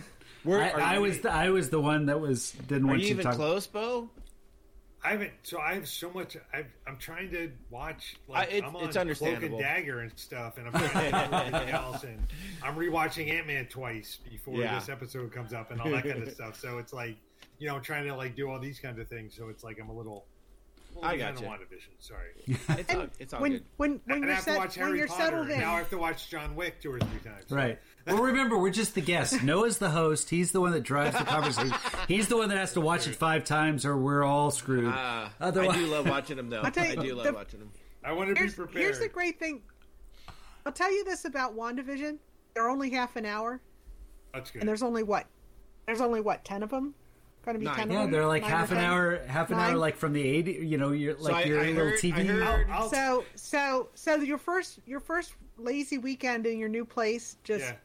Binge them. June. That's well. June, yeah. La- last time we talked, I had only seen like one episode, and I, and, and I ended up binging them completely, like within a Yeah. within a within one day, all of I'm them probably- because I got I'll so probably- hooked. I'll probably so, do the same thing. Yeah, I'll I'm probably do going to binge them like- between eight and nine because it's you know Yeah, It- we're it's either all someone's packing, fault, though. taking care of the dog. Yeah, we're either packing, taking care of the dog, or you know, getting ready. So I think once we get down to SoCal. It wait, you just said how many times did you watch. Ant Man? Bo Just or me. Twice, but I'm watching it. No, Okay, I've watched okay, it. and I've Cloak and watched it Dagger, twice. okay. So, Alright. and I'm starting. I got through the first 20 minutes of Cloak and Dagger, and I'm going to be miserable. I know how it is. Sometimes so I get a little little It doesn't look frustrated good, at how much I got to watch. It's a much just, yeah. I just, it's much slower than the rest. hey, rest. I just, I just, I, I just did Iron Fist, and Oh. I'm like, well, speaking Well, of speaking like of what we're watching, what's I like next? it, But but but I like Iron Fist. But what I'm saying Uh, it. So here's let me Jessica just throw this out there. Okay. I I I can't watch stuff when I'm falling asleep because it's like No. I have to go back and back and back and all that kind of stuff. So it's like I can't watch while I'm working. I can't do those kinds of things. So it's like I'll figure it out. But our next yeah, one is it- Jessica Jones, and that's a good Jessica series. Jones. That's it. You know, I That's don't know. I love. is- Jessica Jones was nailed. in Yeah, and so that'll be our next Yeah. podcast in a few weeks, and yeah. Yeah, that'll Yeah. be good. Okay. We'll, we'll work on both both schedule, but yeah, that that is perfect timing. We'll, we'll bring up that. That's Jessica Jones is our next, and then after that, we're doing uh, Mandalorian one. Uh, so that will be outside of the MCU, but our, our next MCU Yeah. is uh, is uh, Jessica Jones. Um, Real quick, uh, so we, we've kind of covered a lot of this. We talked about most of the characters that I can think of, most of the ones that really matter. Um, but just in general, I want to know what is your top like what's what's what made this movie uh, for you in any like was it a scene? Was it a, a, a idea? Was it a character? I mean what what made this movie for you in a way? Anybody. I- I loved I loved Scott and Cassie's relationship. I just um I found that very natural and realistic. Um and like you said, she's you know, child actors are kind of a, a pig in a poke sometimes. Sometimes they're terrible. And, and but she was really good, very natural. And and she you know, I I just she was she was sharp, she was brave, she was feisty, like I think of the one scene where, um, you know, the the stepfather comes in and and she's like, "Are you looking for my daddy?" And he, he's like, "Yeah, I'm just trying to keep your Oh, daddy yeah. fa- safe." And she goes, "I hope you don't You'll catch him." right and I'm like, "Yeah, good for you, girl." yeah, Yeah. And but That was good. but yet she was she was uh you know she was brave with uh when Yellow Jacket grabbed her and and Yeah. she she's like really pulling for really pulling pulling for him and and he's you know she's his star. You know, he said it's like I want to do everything he's doing. He wants to see her. He wants to do right by her, Right. and Be be Yeah. the be the the hero that she already thinks he is. Yeah. yeah, and I, I just I love that relationship. Yep. And awesome. yeah, What about you, See, Bo? Go ahead. Oh, okay. um, no, I mean, I just, I just like Scott Lang's character. I mean, he's, he's, I don't know, I don't want to say he reminds me of myself, but he's, he's kind of a guy who's like the underdog the whole time. He he is the he's the normal he's the the everyday guy. So yeah, I could. he's I, the everyday guy, Yeah. and and but you know they're making him the hero, and and the fact that like I look at, you know, the the you know Hank Pym is is watching him the whole time and and seeing like what he's doing and analyzing him and and not making creepy sure he can, nothing. like not not not in a creepy way because he's making sure to break into the safe and all that kind of stuff. Right? Exactly. Like he's not watching with his daughter. I mean, that'd be super. but but um, you know, he's he's totally like like you know, he's just a normal guy who's Right. getting a chance, and he's going to you know.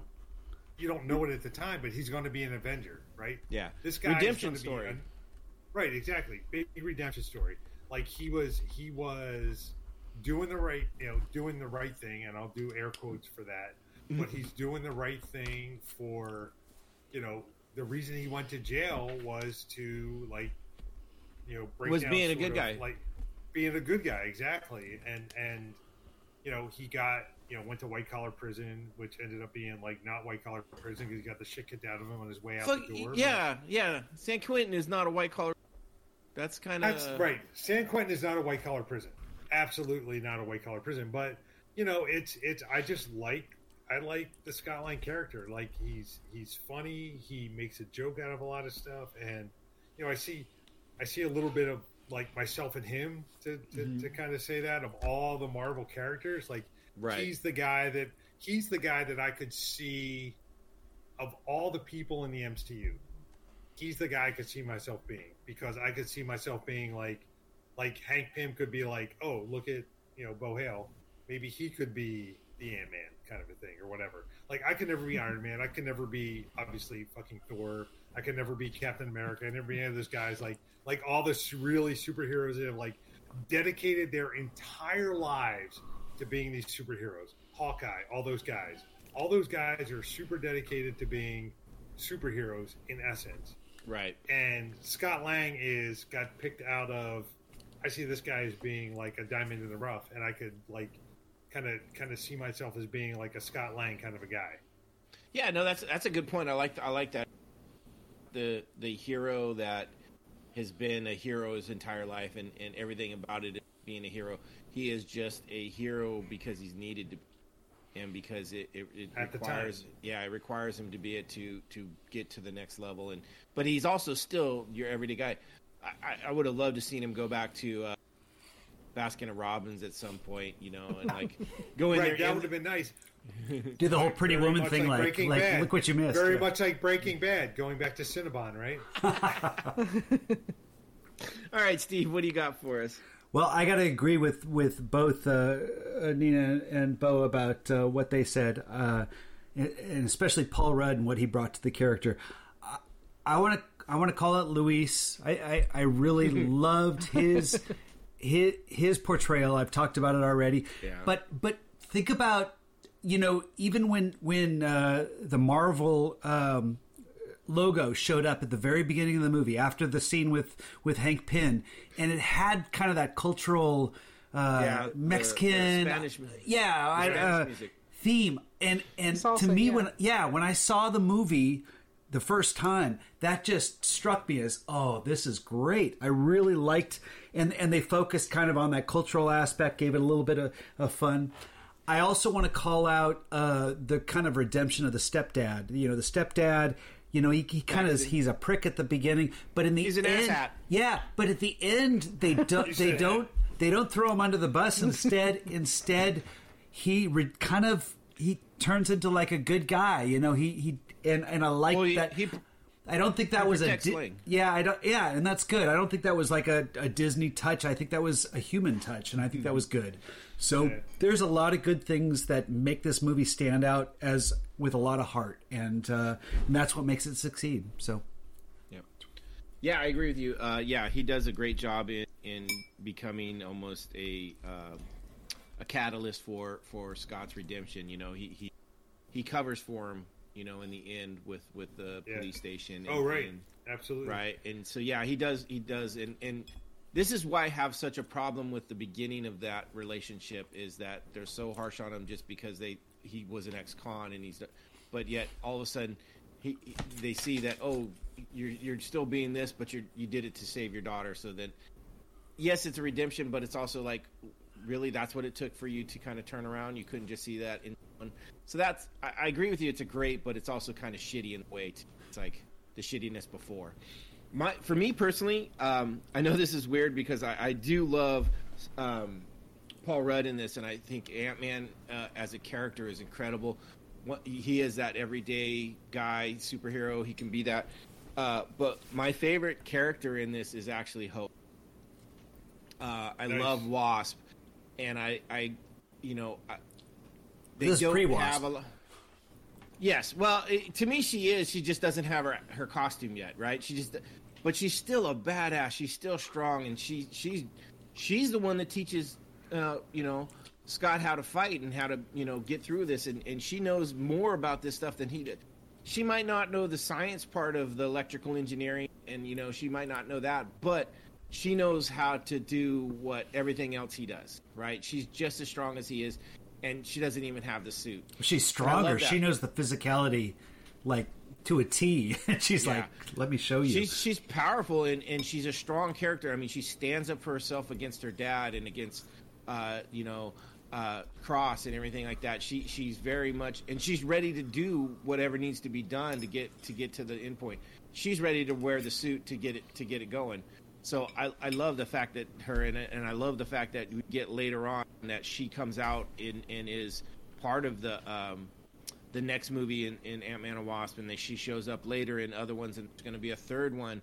Um, the other part of this too, and this comes from not this movie, but just maybe why I really like Wasp so much, is uh, watching those cartoons I talked about earlier, the the Avenger cartoons. She's a strong part of those, and she has such a quirky and strong character in that too. I just I really like that, and and I think it it it's just kind of like it's that frosting on that that Paul Rudd cupcake of uh, Scott Lang, right? She just she just makes it that much better. So she's the um, frosting, or she's the frosting. I mean, but you know, the frosting's the cupcake's best great. part. I don't know. It's almost like Exactly. the cupcake adds to the. Fr- you got the frosting to start with. I'm just saying. I'm a So fat I don't know if you want to. You talk about. So let me ask. Maybe this. Scott Lang's the question. I don't frosting. wanna- She's the No. cupcake. I'm a fat guy. The frosting is the good part. That's the, that's what makes it better. So Well, I know. are you a muffin top guy or a muffin bottom guy? Because Uh, right now I got a muff. Right now I got a muffin top. so you talk about that. Kelly, Kelly and I are the perfect couple because I like the bottom of everything and she likes Oh. the top of everything. If it's a bagel, I like the bottom of the bagel. She likes the top of the bagel. Nice. If it's a if it's a muffin, she likes the top of the muffin. I like the I- bottom of the muffin. I said earlier as a fat guy I like both sides. I don't. I don't like to share. nice. um, no, I, I Can think. Go ahead. Sorry, um, just before we wrap up, I wanted to uh, tell my favorite bit of trivia about this movie. Oh yeah, for sure. Um, which is when he first when he shrinks the first time and he falls out the window and he lands on top of the car, oh, I know what you're going for. Yes. Oh, and the driver of the car yeah. is Garrett Morris Yep. Right. from the old Saturday Night Live. Yeah, I know. and the reason, recognized him. and it, it's like, what's he in? He only has like one line. It's like the reason for that is he was the very first person to ever play live action Ant Man. Yes. I didn't On know that. it was it was Saturday on a Night Saturday, Live? Saturday Night Live skit, Oh my god. and if you go back, you can find it. You can find it, and it's like John Belushi was the Hulk, and Yeah. um, my God. But they and they were all having, but and and they were they're kind of make fun of him. They're like, what's your power? He's like, well, I can shrink down to the size of an ant, but I'm as still as strong as a man. They're like, oh, so your superpower is you're as strong as a man. right. wow, the strength of one man. And they're- but so, but uh, that's why that's why he has I that didn't know cameo. that. I did not recognized know it, but I had no idea the the the, Yep. the reference. Yeah, that's Yep. great. I, I was gonna I, I had that written down too, and that's a great bit of trivia. That's so good. I, good. I 'cause love that. That's I love awesome. I the last time I watched it again, I was like, God, why am I, why? And I had to go look it up because I was like, this guy looks so familiar. Why is he in Yeah. here? And, and no, I knew he, I knew he was I knew who he was, but I didn't know that trivia. That's awesome. Yeah, that's a Yep. great pool. Yeah, um, I think that's about it for us. Uh, we've kind of covered everything. I mean, We've already sure- talked longer than the movie itself, as usual. Yes. uh, well, and like I said, we can always unpack more because there's always more stuff to talk about. I'm sure we missed something Yep. that someone's like, "Well, you didn't say this," and We already made a break, Breaking Bad reference, and we're going into Jessica Jones in a, in a few weeks, and there's another Breaking Bad reference. So, Jessica Jones is a Breaking Bad reference. well, she was in she was in Breaking Bad. She was Oh, in okay. it. He was in Breaking Bad. Yeah. Yeah. The actress, not Yes. Jessica Jones. Okay. Well, Jessica Jones, like, yeah, the No, actress. not who- Jessica Jones. No, I was like, Jessica- what? Jessica Jones was not in Breaking Bad. I missed something That'd be a crazy crossover. That would be the greatest crossover in all of TV history. right? Yeah, that'd be awesome. Um, but yeah, so we we touched on pretty much everything. Uh, I think this. Um, a lot of people were saying that this was lower in the the echelon of the movies. Um, Disagree. I, I disagree too. Disagree. Like I, I definitely, which is funny though, because I some of these people are talking about how much they they put this uh, below like Iron Man three and Iron Man two, and right there I'm like, Oh. well, you you are idiots. So. Um, put it above Ragnarok. well, for sometimes less is more, and this is uh, a movie yeah, that you're an idiot. Yeah. well, I mean, a lot of the a lot of the Marvel movies try to be like that review I talked about earlier, behemoths. They try to be big. Yes. And this was one that. Well, I, I, I I didn't mean This for was this like an iro- ant? ironic reference, but I mean it, it is it, it it is it fits its size, but it does it well. Surprisingly, Yeah. I, I I mean I think Yep. I think Paul Rudd's charm really carries the movie. So, so just to make another pun, right? It's a small movie that carries much more weight than it should, right? Yeah, nice. So- But, uh, That, I think that's the same pun. well, no, I just said it different. Okay. All right. nice. Um, anything else you guys want to say on this, or No, I think I think I've gotten all. I've checked off all my boxes. I, the only thing I have to talk about is your. Yeah, past- same here. The only thing I, the only Did you check off your mute box is your- too, inadvertently? No. No, I, well, no, I, I, I, I fixed that. But the only thing I have to talk about is your Breakfast Club podcast. We'll have to talk about that later. I have a lot of options. I have a lot of comments on that one, but we'll What, that. what do you mean later? Why not now? What? What? What? All right, so so let's talk about that. If you really want to go there, Well, I mean, what else would we? I mean, okay, we're at two forty three on our podcast here. What? I right. mean, otherwise we wait till Jessica Jones and Sure. Okay. So, so at, in that podcast, Noah said, first of all, that he never felt bad for Bender. no? How can you not feel bad for Bender? Because He think was an he's a- abused child. He was an abused child. I, you know, You have- just no, because you're abused does not mean that you can just lash out to everybody like that. So did you relate? You related to Bender though, right? to somewhat, but I wasn't abused. Like Sometimes that, we relate to someone we don't we don't we don't uh, sympathize with them because they're they because we've overcome that we've overcome what they have have not. So I'm just I'm just throwing that out there. Yeah, I feel I, bad. I like- felt I felt I felt really bad for Bender because he was abused. I mean, that's just how I am, and and that's just how I felt about him. But you know, I just I I can't imagine how you can't feel bad for him. I mean, his dad put cigarettes out on his arm. Like, I can't imagine what that's like. So I mean, you know, people talk bad about people doesn't mean it gives you the right to go be a dick. It it just you I, you can't you can't feel sorry for someone that really puts himself in a situation like I, I I mean aside if he if he was just a person and yeah he was I, okay I feel bad for that but I can't feel bad for someone over the fact that you're, he's that big of a dick. Well, and you also said he wasn't smart. I don't think that I can agree that he's not smart. I don't know if I ever said he wasn't smart. I don't think he was intelligent. I There's difference. There's Wait, street wait. smarts. There's intelligence and there's street smarts. I never said he wasn't street smart. Because that's, I Oh. mean, that's me. I'm not very intelligent, but I got a lot of street smarts. Sure. Okay. Fair enough. Like Fair if I'm tacked by books, I'm fucked. I, you know, out on the streets, I'm going to survive. All right, fair enough, fair enough. And then last, last two things, last three things. You got spell three checker going for you, Noah. I do. So three more things. One, my grandmother always put butter on sandwiches. Okay. All right, I, my mom That's- put butter on my sandwiches, so I, okay. I just Right. I never I've never put butter on a meat sandwich. Is the only thing. oh, mine was Right. cheese. Yeah, I, I don't think I don't know butter butter on sandwiches. I, I used to do my my I think my mom did. Nina, you can correct me if I'm wrong. Butter on jelly, like toast with butter and jelly. That's another one. Yes. I can see that. Anyway, Mine was Yeah. bread and butter and cheese. Hey, I was so poor I had butter and nothing else. okay, I used to do barbecue sauce and nothing else, but um, I've had wish Okay. sandwiches. Two pieces of bread and wish you had something more. nice. Um, okay, awkward sex scene in a movie.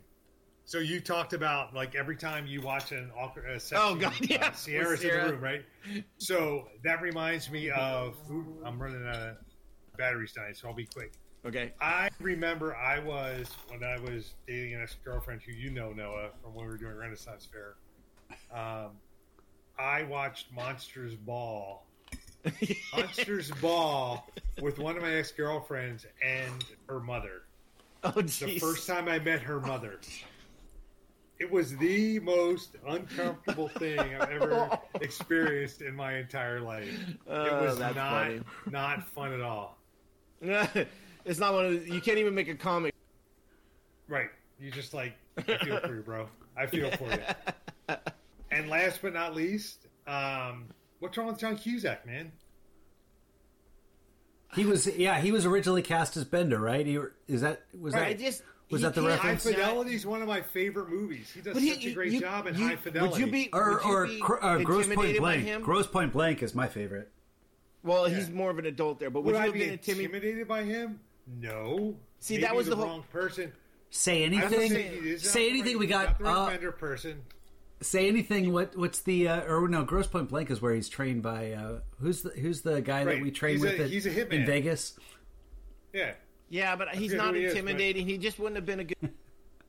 I I don't have anything against him.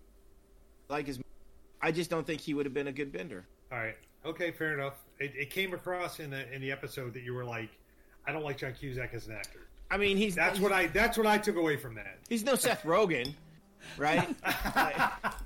I mean, he's made good movies, and and and he movie Seth Rogen. I wouldn't let wash my dog. So Oh boy. Wow. All right. Wow.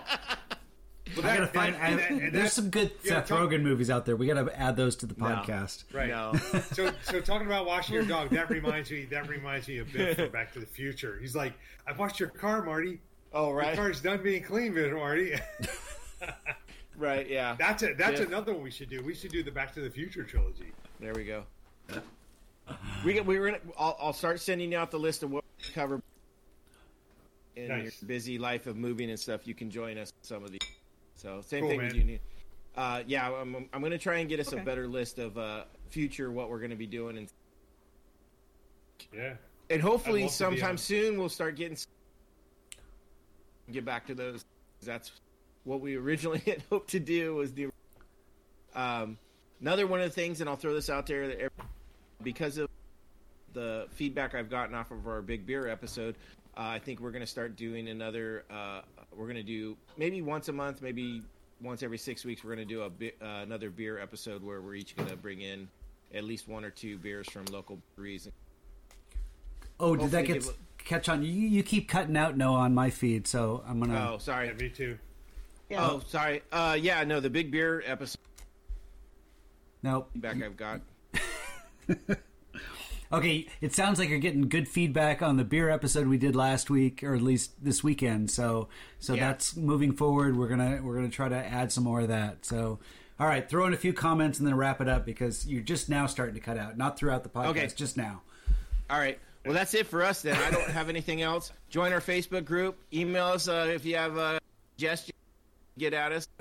Um, you know, let us know uh, if you got questions that you don't in a movie, like Bo. I can see it's not even picking me up. It is not. Keep Yeah. dropping it. Oh, you can actually see it. Okay. Yeah. So Noah's All our host, and we all love him, but uh, but we can't understand him right Noah. now. So so we're gonna say Right. goodbye on our end, and uh, Thank you for listening to us on- Podbean.com. check it out. Absolutely, thank you, Bo, for that call out. Uh, Noah, we'll talk to you later. Good night, everyone. Good night, everybody. Good night.